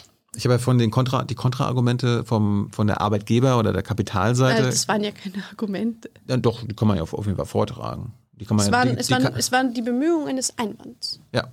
Da gibt es ja den IWF zum Beispiel, den Internationalen Währungsfonds, Ja. der jetzt auch nicht gerade äh, als, links. als sozialistisches äh, Ah, äh, NGO bekannt ist. Äh, der sagt ja, äh, das ist eine geeignete Maßnahme, diese Vermögensteuer Ja, gegen die Ungleichheit. OECD auch. Ja, Die war so, hey Deutschland, wie wär's? Zeit wird so. Hm? Gell? ich fand es auch geil, der IWF sagt, Finanzpolitik hat für Umverteilung zu sorgen. Ja, Krass. Nichts für ungut, aber das ist ja Steuerpolitik. Ja. Es ist Umverteilungspolitik. Nichts anderes passiert da. Und wenn man nicht fähig ist, in seinem superreichen Chefsessel, der mega bequem ist und dem tollen Füller und so, die strukturellen Zusammenhänge zu verstehen, dann ist man vielleicht gar nicht so geeignet für die Chefposition. Weil diese strukturellen Zusammenhänge, die gestalten das Leben aller. Und das heißt, die sinnvolle Auseinandersetzung, die ehrliche, ernsthafte Auseinandersetzung ist grundwichtig.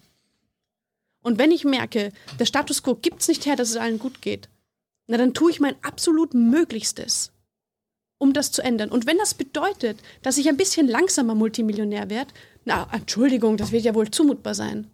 Wir reden ja in keinem einzigen der Modelle wirklich davon, wirklich viel Geld den Leuten wegzunehmen. Und wegnehmen ist sowieso ein furchtbarer Euphemismus. In Wahrheit geben die das Geld zurück. Umverteilen. Ja, umverteilen. Umverteilen passiert durch eine dritte Instanz. Das ist nicht etwas, was ich selber kann. Das passiert durch eine dritte Instanz, die auch nicht wertet. Die Steuer wird von allen erhoben, völlig egal, wie sie ausschauen. Na, Moment. Von Reichen wird sie nicht erhoben.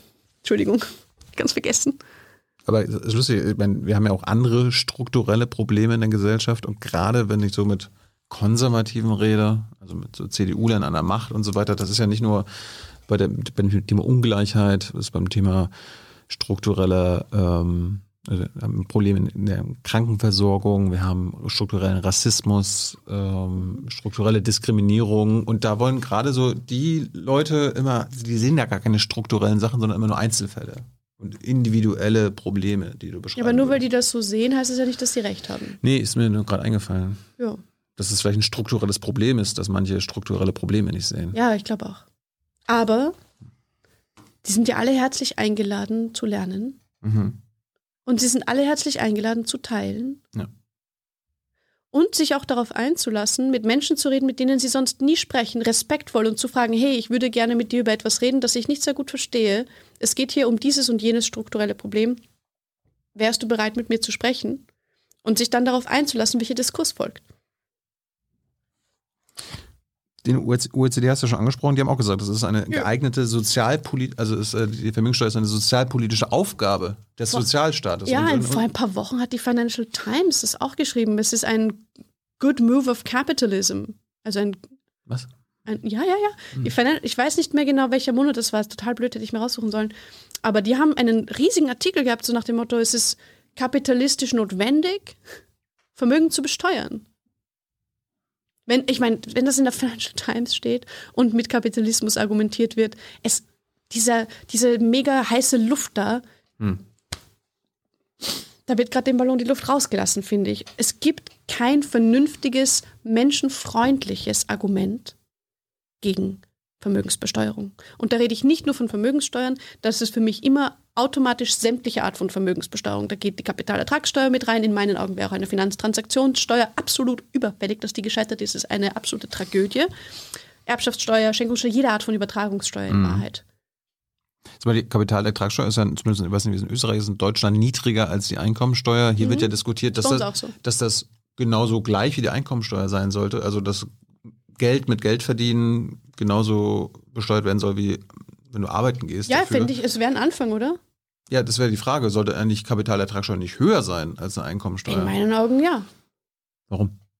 Weil ich äh, denke, wenn ich mich schon anstrengen muss und arbeite und meine Zeit benutze und meine, mein Leben dafür hergebe, teilzunehmen an dem, was die Gesellschaft braucht, an Produktion, in welcher Form auch immer, da gibt's, da kann man auch differenzieren, aber so grundsätzlich mal, dass ich dann von dieser Zeit, die dann in Geld gegossen wird, das ist ja dann mein Lohn, dass ich davon nicht so viel sehe, wie ein Mensch, der einfach eine Summe nimmt, auf ein Depotkonto setzt, das in gewissen Anlagen äh, da hineinsteckt und dann zehn Jahre nicht hinschaut und dann schaut er wieder hin und dann ist es mehr.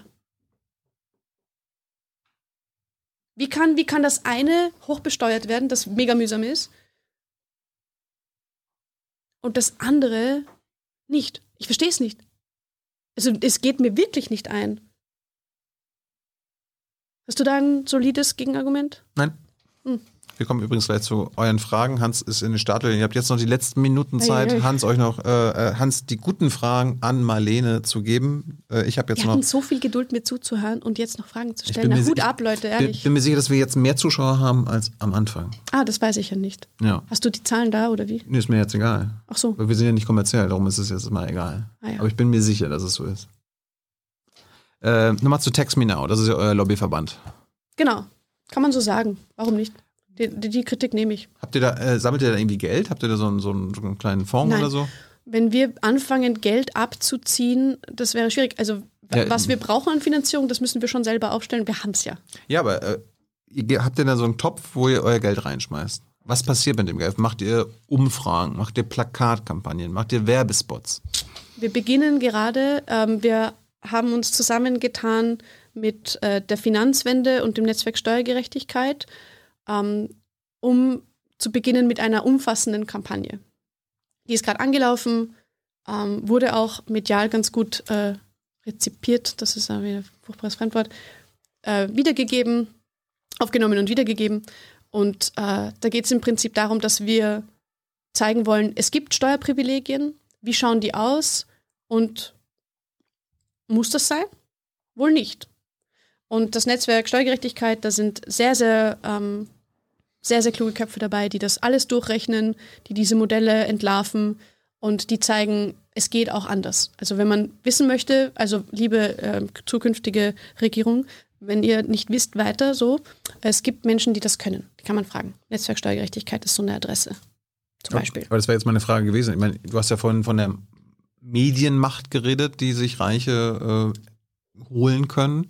Mhm. Ihr könntet ja quasi mit äh, teuren Anzeigen, teuren Werbespots in Medien Anzeigen schalten, die dann sagen, oh geil, kriegen wir Geld von denen. Und dann macht ihr Werbung für eure, für eure Sache. Und, Ja, dann, und, dann, und dann würden die Medien das sogar irgendwie wahrscheinlich noch äh, besser rezipieren und mehr darüber berichten, weil sie ja auch noch Geld von euch bekommen. Ja, könnten wir machen. Macht ihr das? Ist das geplant? Ähm, soweit ich weiß nicht. Warum nicht? Ich glaube, So funktioniert das System doch. Ja, und wie wäre es, wenn wir darüber sprechen? Wie wäre es, wenn wir statt Warum nicht die gleiche Mogelpackung zu bedienen, die Mogelpackung herzeigen und sagen, wir wollen nicht Warum, mogeln? warum nicht beides und transparent das machen? Ja, ähm, so, wenn das kommt, sehr gerne transparent. Aber ich bin ja nicht der Kopf dieser Initiative, ganz im Gegenteil. Ich bin eine von den Personen, die in der Öffentlichkeit für diese Initiative spricht. Wir sind vier momentan, die Öffentlichkeitsarbeit aktiv machen. Stefanie Bremer, kennen vielleicht einige von euch. Anton ist schwarz, kennt vielleicht auch einige von euch. Und Ralf Söckert und dann noch ich. Ähm, die Initiative selbst, das sind einige Menschen mit Vermögen. Ähm, nicht alle davon sind MillionärInnen, bei weitem nicht. Wir haben uns gefunden, Jen, äh, Blödsinn, Februar 2021 äh, über die Bewegungsstiftung. Die hat uns so vernetzt zur AG Steuergerechtigkeit. Bewegungsstiftung, vielen lieben Dank für diese Vernetzungsarbeit. Und ähm, wir haben gemeinsam uns überlegt, wie können wir einen sinnvollen Beitrag leisten. Und ganz klar war, wir wollen gerne uns am demokratischen Diskurs beteiligen, soweit wir da eingeladen werden, das auch zu tun. Das heißt, wir bekommen Medienanfragen, weil das anscheinend so ein Riesending ist. Da ist jemand reich und will es nicht sein. Was? Weil wenn man Vermögen besteuert, dann ist man automatisch nicht mehr reich, ist ja auch nicht wahr. Also in der, in, in der Regel bleiben Vermögende vermögend, wenn man sie besteuert, weil die meisten Modelle davor zurückschrecken, ihnen wirklich eine Steuer zuzumuten, wie man sie einem äh, regulären Arbeitnehmer, einer Arbeitnehmerin zumutet. Also auch wieder die Frage mit zweierlei Maß messen. Ähm, das, was wir tun, tun wir gern transparent. Momentan sind wir wirklich noch in den Startlöchern.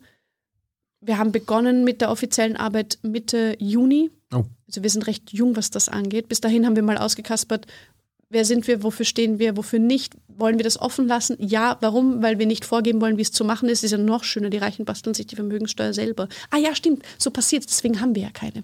So, hm?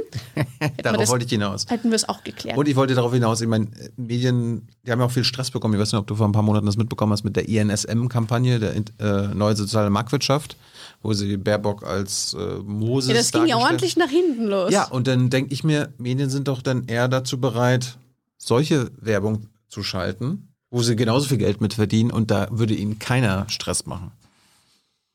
Darum Das sollte aber nicht die Frage sein. natürlich nicht. Und trotzdem, man kann ja beides machen und das Wer transparent. ist der coolere Geldgeber? Was ist das? So ein Quatsch. Nein, es sollte die Frage sein, gebe ich ein Interview und spreche ehrlich und ernsthaft und so gut ich es kann. Und ich bin halt auch nur eine Pappnase und ich habe meine Fehler und ich habe meine Scheuklappen und ich habe meine Blindspots, also alle meine blinden Flecken immer dabei. Deswegen brauche ich ja den Austausch. Und jetzt biete ich an, dieses Gespräch zu führen, weil ich kenne ganz viele vermögende Menschen, die wollen nicht in der Öffentlichkeit sprechen und ich kann verstehen, wieso. Es ist nicht immer super bequem. Ja. Gleichzeitig denke ich mir, ja, wenn ich super reich bin, wer sagt, dass ich das Recht habe, dass es auch super bequem ist? Aber warum, warum Interviews geben, wenn du gleich einen ganzen Sender starten könntest? Warum nicht so wie äh, Mathe-Stitz, Servus TV oder hier Springer, ich will Bild das TV? Programm nicht bestimmen. Ich will es nicht vorgeben. Ich möchte in den Austausch und wenn ich eingeladen werde, dann bin ich sehr geehrt und freue mich. Also nochmal danke für die Einladung, hier sprechen zu dürfen. Und dann möchte ich auch die Möglichkeit geben, dass wenn ich einen Mist sage, dass man mich dafür zur Rechenschaft zieht, dass man sagt, die hat echt Mist geredet und dass ich dann die Kritik bekomme, die mir zusteht. Bei gleichzeitiger Betonung der Tatsache, dass ich eine Person bin und dass, wenn eine Person so einen Mist redet, sie vielleicht auch nicht entscheiden sollte über so große Sachen in, im Namen vieler, es sei denn, sie bekommt das Mandat. Das wäre dann eine gewählte Regierung, bin ich jetzt aber nicht. Hm? So, ja. Sondern dass man sagt, okay, die baut Mist, die ziehen wir durch den Kakao. Faire Kritik. Das ist in Ordnung und das ist wichtig und ich muss die nehmen und ich muss auch, wenn ich dann höre, Marlene, ehrlich, kannst du bitte endlich den Rand halten, dann werde ich sagen, ja, passt. Kritik kommt gleich wahrscheinlich Ganz von, bestimmt und zu Recht, nehme ich an. Von Hans, der kommen kann. Meine letzte Frage, kennst du den Spruch von Bernie Sanders, dass Billionaires should not exist? Ja. Würdest du dem zustimmen? Ja, also Alexandria Also Ocasio-Cortez habe ich Milliardär, auch gesagt. Milliardäre sollten nicht existieren. Ja, ich möchte dem zwei Amerikaner noch anfügen. Das eine ist Alexandria Ocasio-Cortez, die gesagt hat, every billionaire is a policy failure. Jeder Milliardär ist ein politisches Versagen. Ähm, und äh, Warren Buffett, der vielgeliebte, gute, reiche, das ist auch Quatsch, weil wo hat der denn sein Geld her? Fragt auch wieder keiner, ja. Coca-Cola und so, Wasserprivatisierung, super Sache. Wirklich? Ja, ja, mitunter. Achso. Ähm, und der sagt, es gibt einen Klassenkampf und meine Klasse gewinnt. Wenn der das sagt, offiziell, ich meine, aber man kann es ins Gesicht reiben. Und, oh, noch etwas, Bill Gates. Bill Gates hat gesagt, auf die Frage hin, ob er sich nicht vorstellen könne, Präsident zu werden, sagt, na, ich, hab, ich kann ja viel mehr erreichen, wenn ich nicht Präsident wäre, weil dann muss er sich plötzlich nicht der demokratischen Legitimationsfrage stellen sondern kann im Hintergrund Hm. entscheiden, was findet er gut und was findet er nicht gut und so wird es halt gemacht. Letzte Frage von mir, warum bist du nicht bei Social Media? Und, äh, und, und Ah. verbreitest deine äh, schlauen Ideen dort? Weil es irgendwo eine Grenze gibt zu, wer bin ich privat und ich, ähm, Du kannst eine Kunstfigur erschaffen. das ist richtig, aber dafür habe ich dann auch wieder gar nicht so viel Zeit übrig von all dem, was ich momentan mache. Das heißt, das ist das eine und das nächste ist, vielleicht möchte ich nicht und vielleicht ist das okay. Vielleicht ist es okay, dass ich äh, kein Social Media habe. Marlene, vielen Dank. Und jetzt kommt jemand, Danke der vielmals. auch nicht bei Social Media ist. Ja, wunderbar. Hans Jessen. Hallo Hans. Jetzt geht's los. Hallo Marlene. Hallo, freut mich ja sehr. Ja, mich auch. Und um auf die Social Media Frage einzugehen. Media, Medien sind ja Vermittlungsinstanzen. Und ich finde Social Direct ohne Vermittlung immer schöner. So viel dazu. Ähm, am Anfang waren, weil du nachgefragt hast, ungefähr 500, 600 äh, Menschen, die es live im Stream geguckt haben. Die letzte Zahl, die ich, die ich äh, gesehen hatte, waren 1700, die live im Stream geguckt haben. Das heißt, das ist ein kontinuierlicher Zuwachs ähm, gewesen. Und in der Summe werden es sehr viel mehr gewesen sein und dann wird es ja im Video erst recht geguckt. Also äh, es gibt eine gute Resonanz auf dich. Danke für eure Aufmerksamkeit, alle miteinander. Was mir aufgefallen ist bei denen, die, ähm, im, die, die im Live-Chat äh, während des Gesprächs sich geäußert haben, es gab da eine relativ starke Gruppe, sag ich mal, ähm, die waren höchst aggressiv. Teilweise waren es vielleicht, haben sie getrollt, teilweise glaube ich aber auch nicht. Die werfen dir, die, die tun so, als seien sie selbst Millionäre oder zukünftige Millionäre und sind empört, dass man ihnen etwas wegnehmen will, was sie vielleicht im Moment noch gar nicht haben, und sind erst recht empört, dass du als eine, die schon da sein könnte, wo die erst hinwollen, sagst, ich will nicht.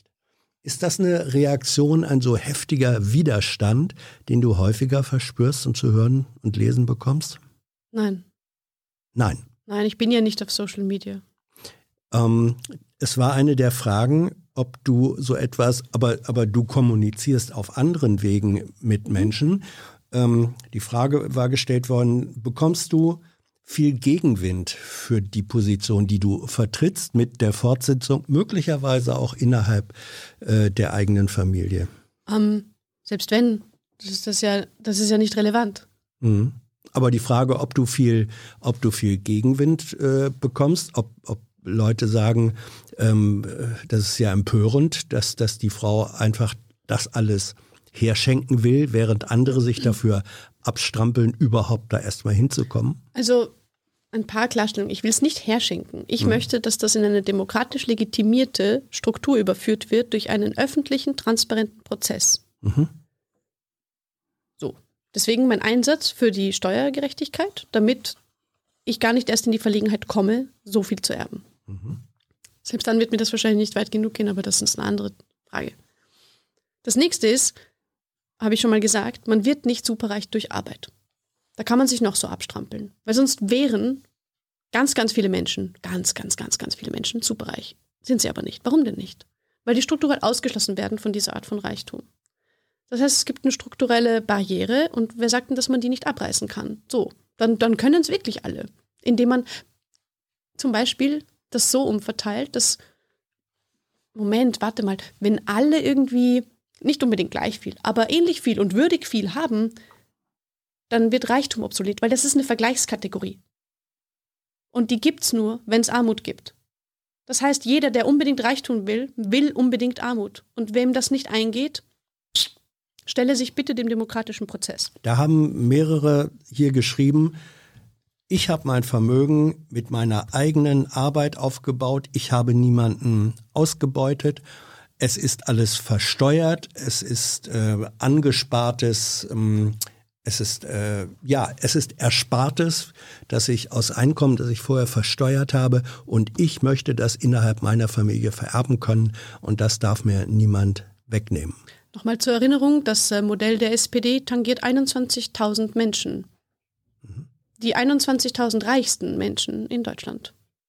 Ähm, in der Regel sind diese Menschen wohl entweder durch eine Erbschaft in diese Position gekommen oder sie arbeiten nicht mehr selber im Betrieb, sondern äh, sitzen vielleicht da und machen die Unterschriften äh, oder eben das teilen sich das Management mit einer großen Riege an ManagerInnen wahrscheinlich. Und Ausbeutung, die Leute denken dann vielleicht an den Menschen mit der Peitsche in der Hand und den Sklaventreiber. Nein. Ausbeutung beginnt da, wo ich äh, über den Mindestlohn streite und die Menschen mit Leiharbeiterverträgen hinhalte, statt ihnen gescheite Verträge zu geben. Ausbeutung als ökonomische Kategorie, Genau. nicht als moralische. Hm, schwierig. Also ich möchte jetzt mit der Moral aufpassen, weil Mhm. äh, ich glaube, da verlieren wir uns in einer Debatte, die, die in Wahrheit auch von mir jetzt nicht geführt werden muss. Viel wichtiger ist zu schauen, können wir es uns als Gesellschaft leisten, dass die, die sich die Vermögenssteuer leisten können, nicht besteuert werden. Da, wo es Geld gibt, dort muss nicht geteilt werden. Da wird von Wegnehmen gesprochen. Und da, wo gearbeitet wird, da darf man nicht von Wegnehmen sprechen. Man kann auch sagen, ja, ich habe sauer gearbeitet für meine, keine Ahnung, 50.000 äh, brutto im Jahr. Und jetzt muss ich da mega viel besteuern, besteuert werden drauf. Finde ich voll unfair. Aber das wird überhaupt nicht, darüber wird nicht gesprochen. Da ist wieder dieser Bias, diese, dieses Messen mit zweierlei Maß. Aber warum, du hast vorhin die Zahl 21, nee, 51.000. 21.000. 21.000, die. Wie gesagt, wenn das ja, ja. jemand besser weiß, bitte Okay, korrigieren. gehen wir von 21.000 aus.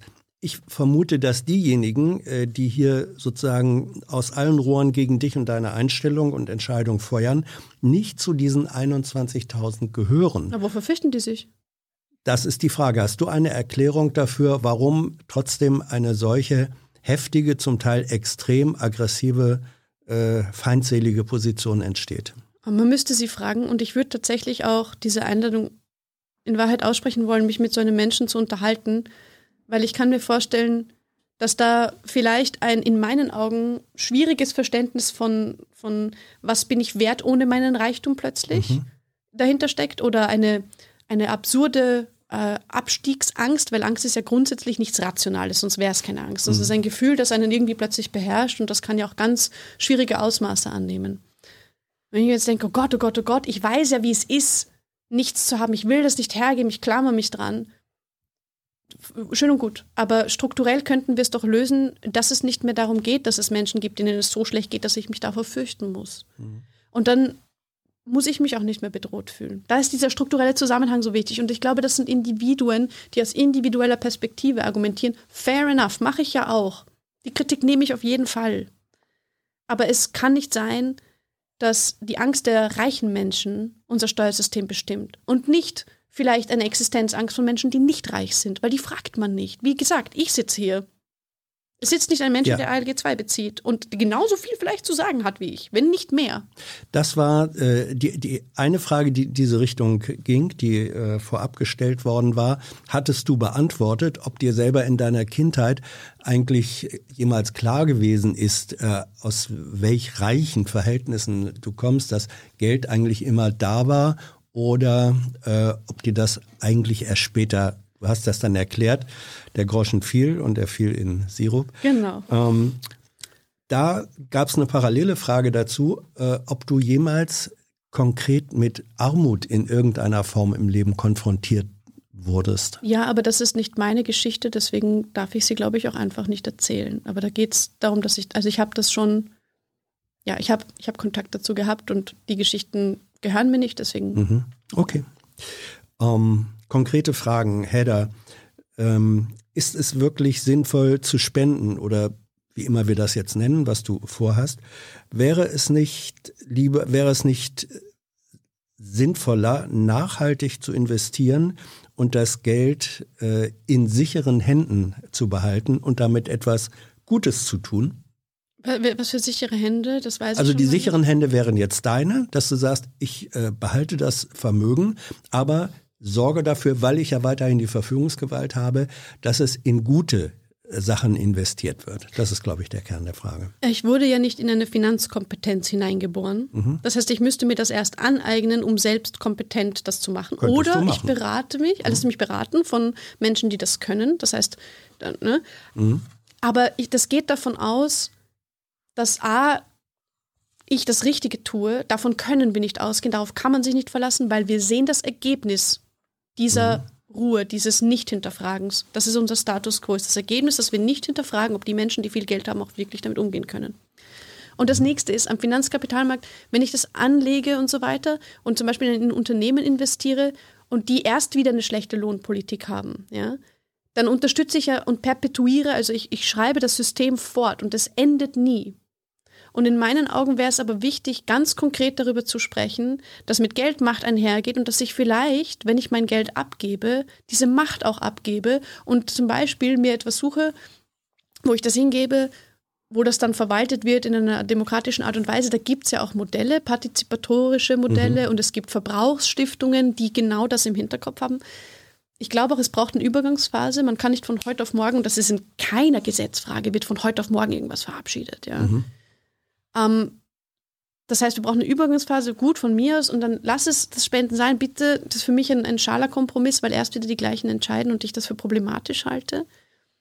Aber dann nach demokratischen Prinzipien, und da gibt es Vorbilder, die man zu Rate ziehen kann und wie man schauen kann, kommt auch darauf an, wie viel Geld bewegt man. Aber die Machtfrage wird dann ausgeklammert. Und diese Machtfrage und die Herrschaftskritik, die muss einfach passieren. Das ist unangenehm.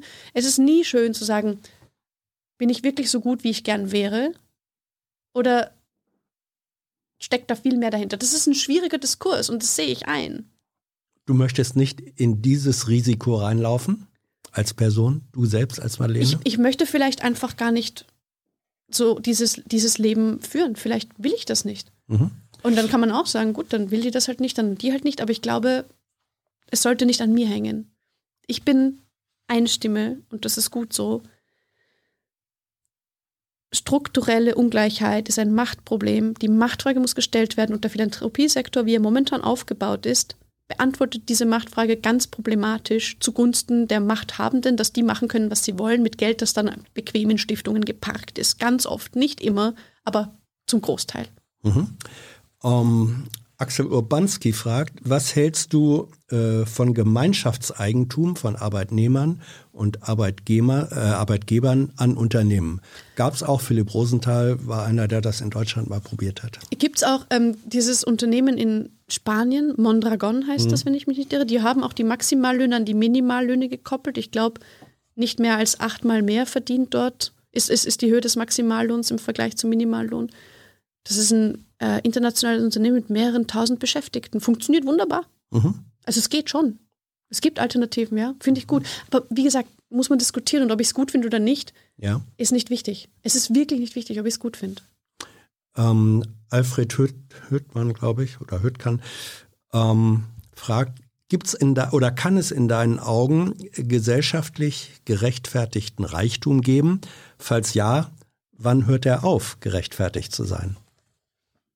Ich empfehle an dieser Stelle das Buch Überreichtum von Martin Schürz, Mhm.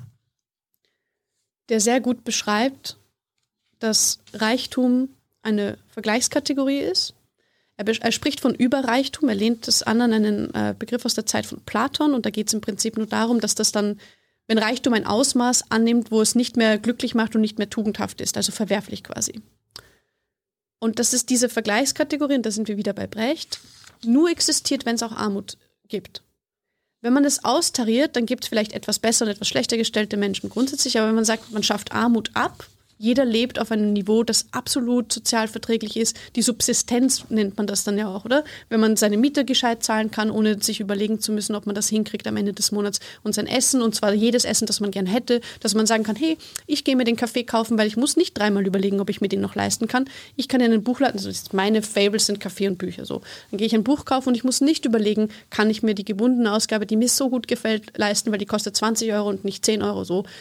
Wenn, wenn das gesichert ist, und alle Anerkennung haben in dem, was sie tun, dann ist alles, was für Reichtum relevant wäre, das ist nämlich dieses große Statusdenken, boah, der Reiche, ja, die werden immer angehimmelt, aber warum? Und wenn das wegfällt, so als Vergleichskategorie, dann bewegen wir uns auf Augenhöhe und das ist anstrengend, aber wertvoll. Und ich glaube, wesentlich sinnvoller und wesentlich wertvoller und wesentlich lebensbejahender als diese, diese, diese immense Anstrengung, Reichtum anzuhäufen und sich abzuschotten und abzugrenzen und sich dann nur noch in der eigenen Champagner trinkenden Blase zu bewegen. Das ist ein Klischee natürlich. Ich halte Reichtum in der Art, wie wir ihn haben, nicht für sinnvoll. Ich glaube, es ist eine Konsequenz davon ist, dass wir Leben vernichten.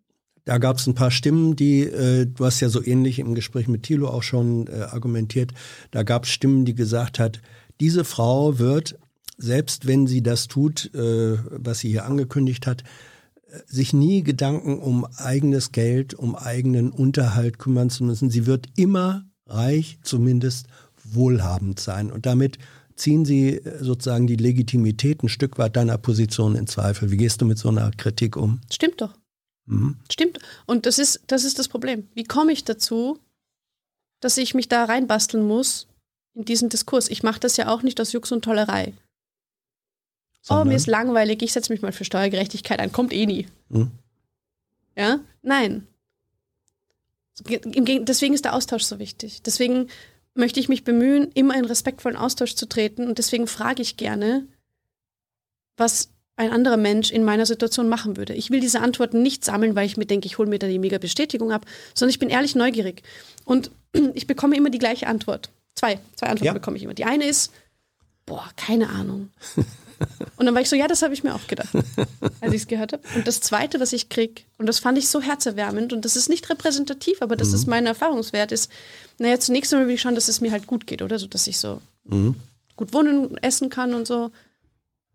Ja, und natürlich der Familie soll es auch gut gehen, den Freunden. Ich habe dann einen Kumpel, der braucht vielleicht was oder so. Hm? Also Wohlstand ja, aber Reichtum muss nicht Und sein. dann irgendwann, die meisten sagen dann, ja, und dann, wenn da noch was übrig ist, ja, dann würde ich es halt einem Projekt geben, die halt das brauchen. Mhm. Das heißt, dieses, dieses Denken, ich teile das gern. Ich möchte, dass es mir gut geht, das ist in Ordnung. Aber ich weiß auch, was ich brauche circa. Und das wird mal mehr sein, mal weniger. Wie viel es genug ist, nicht letztgültig be zu beantworten, sondern das ändert sich vielleicht, wenn ich mal Kinder habe oder so. Also jetzt in meinem Fall wahrscheinlich nicht, aber in einem anderen Fall vielleicht hat jemand mal Kinder, dann braucht er vielleicht mehr. Und als vorher, als, als, als Single so oder als Nicht-Elternteil, sagen wir so. Man ist ja nicht unbedingt in, in Partnerschaft, nur wenn man Kinder hat. Aber, aber die Auseinandersetzung ist da und deswegen, hm, aber ich kann ja teilen auch. Und dann, wenn es mir gut geht und denen auch gut geht, Moment, dann geht es ja allen gut. What? so, ja. Und es stimmt, ich habe keine Ahnung, wenn, also ich kann nicht von Armut sprechen, weil ich nicht weiß, was das heißt. Deswegen danke für diese Bemerkung, dass das Raum kriegt.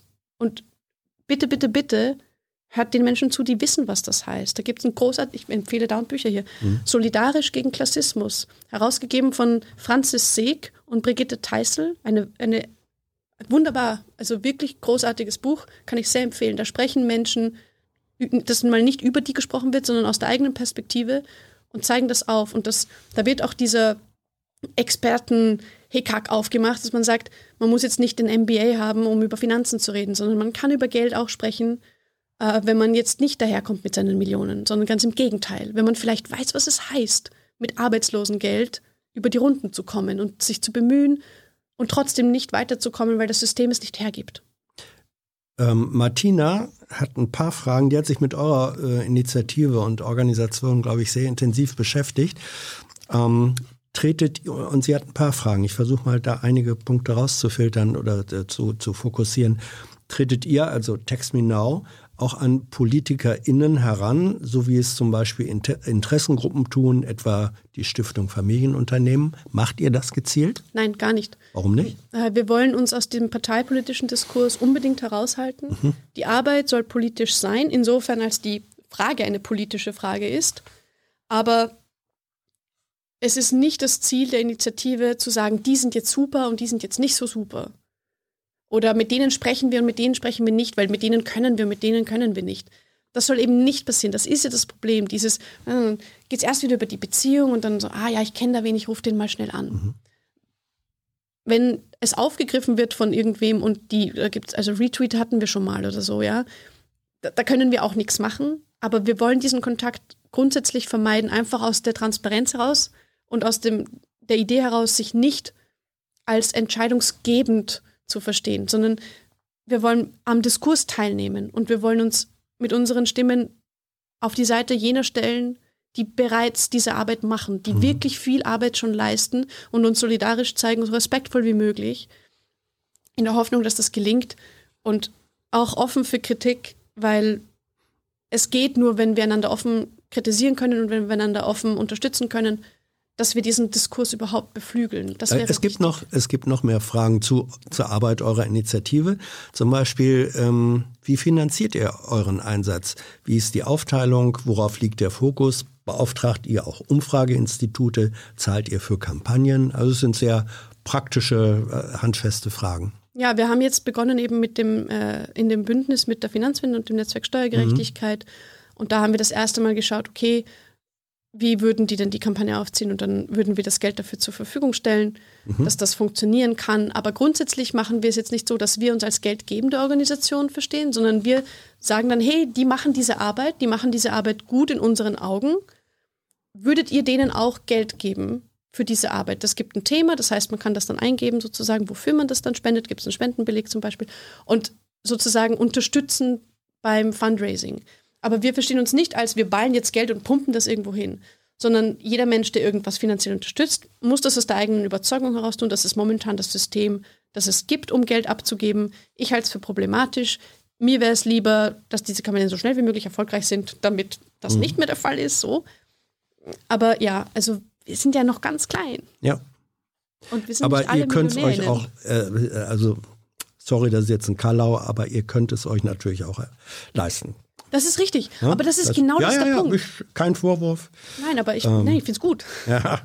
Ähm, vielleicht hast du die Frage schon beantwortet, aber ich stelle sie doch nochmal. Im ähm, Maspi, Maspi oder Maebi fragt, ähm, versucht Texminau eigentlich direkten Einfluss auf die Politik zu nehmen? Also du hast gesagt, wir wollen politisch sein, aber nicht direkt politisch agieren. Das heißt, ihr versucht nicht direkten Einfluss auf die Politik zu nehmen oder doch? Nein, also die ähm, Petition, die jetzt von, der, von dem Bündnis äh, Finanzwende, Netzwerksteuergerechtigkeit und uns auch gestartet wird, die findet man auf Finanzwende, auf der Webseite von der Finanzwende, die soll, ich bin nicht immer in allem super perfekt sattelfest, weil ich mache das auch in meiner Nebenzeit, äh, aber die wird, soweit ich weiß, auch offiziell eingereicht. Das ist, glaube ich, das höchste der Gefühle, was politische Partizipation aktiv äh, anbelangt.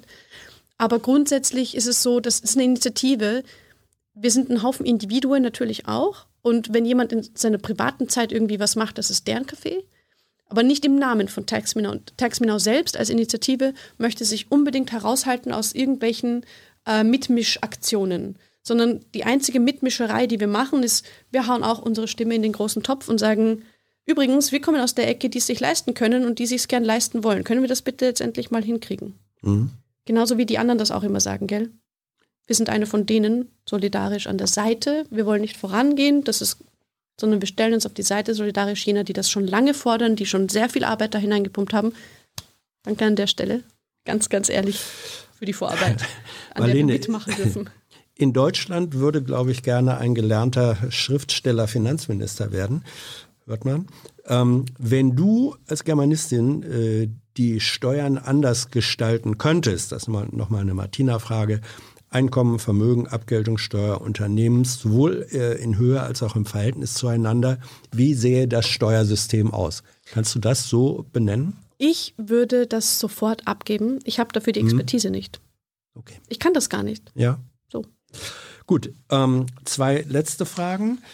Ähm, Erika hat gefragt auf Twitter, wie schätzt Marlene die Akzeptanz einer Vermögenssteuer bei den sehr Vermögenden ein? Ist mir egal. Weil es geht nicht darum, ob die das gut finden. Ja, Also da- leider schon, deswegen haben wir ja keine. Gut, aber ja, ja. Ich glaube, das war eine echte Lernfrage. Ähm, äh, du, du kennst ja ein paar von diesen Leuten oder du kennst welche, die welche kennen. Äh, seid ihr da mit eurer Position äh, verrückte Exoten, die man nur aus Gründen der Meinungsfreiheit machen lässt? Oder gibt es vielleicht sogar heimlich mehr Sympathie, als man. Ich kann nur von meiner persönlichen Ja. Wahrnehmung sprechen. Die ist ausgesprochen positiv. Mhm. Wie gesagt, ich bin nicht auf den sozialen Netzwerken und so, deswegen erreicht mich dort auch ein. Ich weiß nicht, ob es einen Shitstorm gibt oder so, der würde mich nicht erwischen. Ähm, ich glaube auch nicht, dass es, dass ich dort mitmischen wollen würde. Das ist einfach nicht meine Art, aber sei jedem freigestellt. Also ich will es auch nicht bewerten, ob es jetzt gut ist oder nicht. Ähm, ich glaube, in einem demokratischen Diskurs, wo man jedem alles zumutet, nur den Superreichen nicht, dass sie ein bisschen teilen, Mhm. ist es nicht wichtig, ob die das gut finden, ein bisschen zu teilen, sondern die sollten eher sagen, Moment, stimmt, sorry, gern. Die allerletzte Frage, nochmal eine von Martina. Kennst du Hasso Plattner? Ich vermute mal ja, Mitbegründer von SAP. Der hat ähm, vor zwei Jahren im Interview mit der FAZ gesagt, wenn die Vermögensteuer wieder eingeführt würde, wir hatten sie ja schon mal, dann müsse er Deutschland verlassen. Was würdest du so einem Menschen sagen? Schon mal was von Demokratie gehört?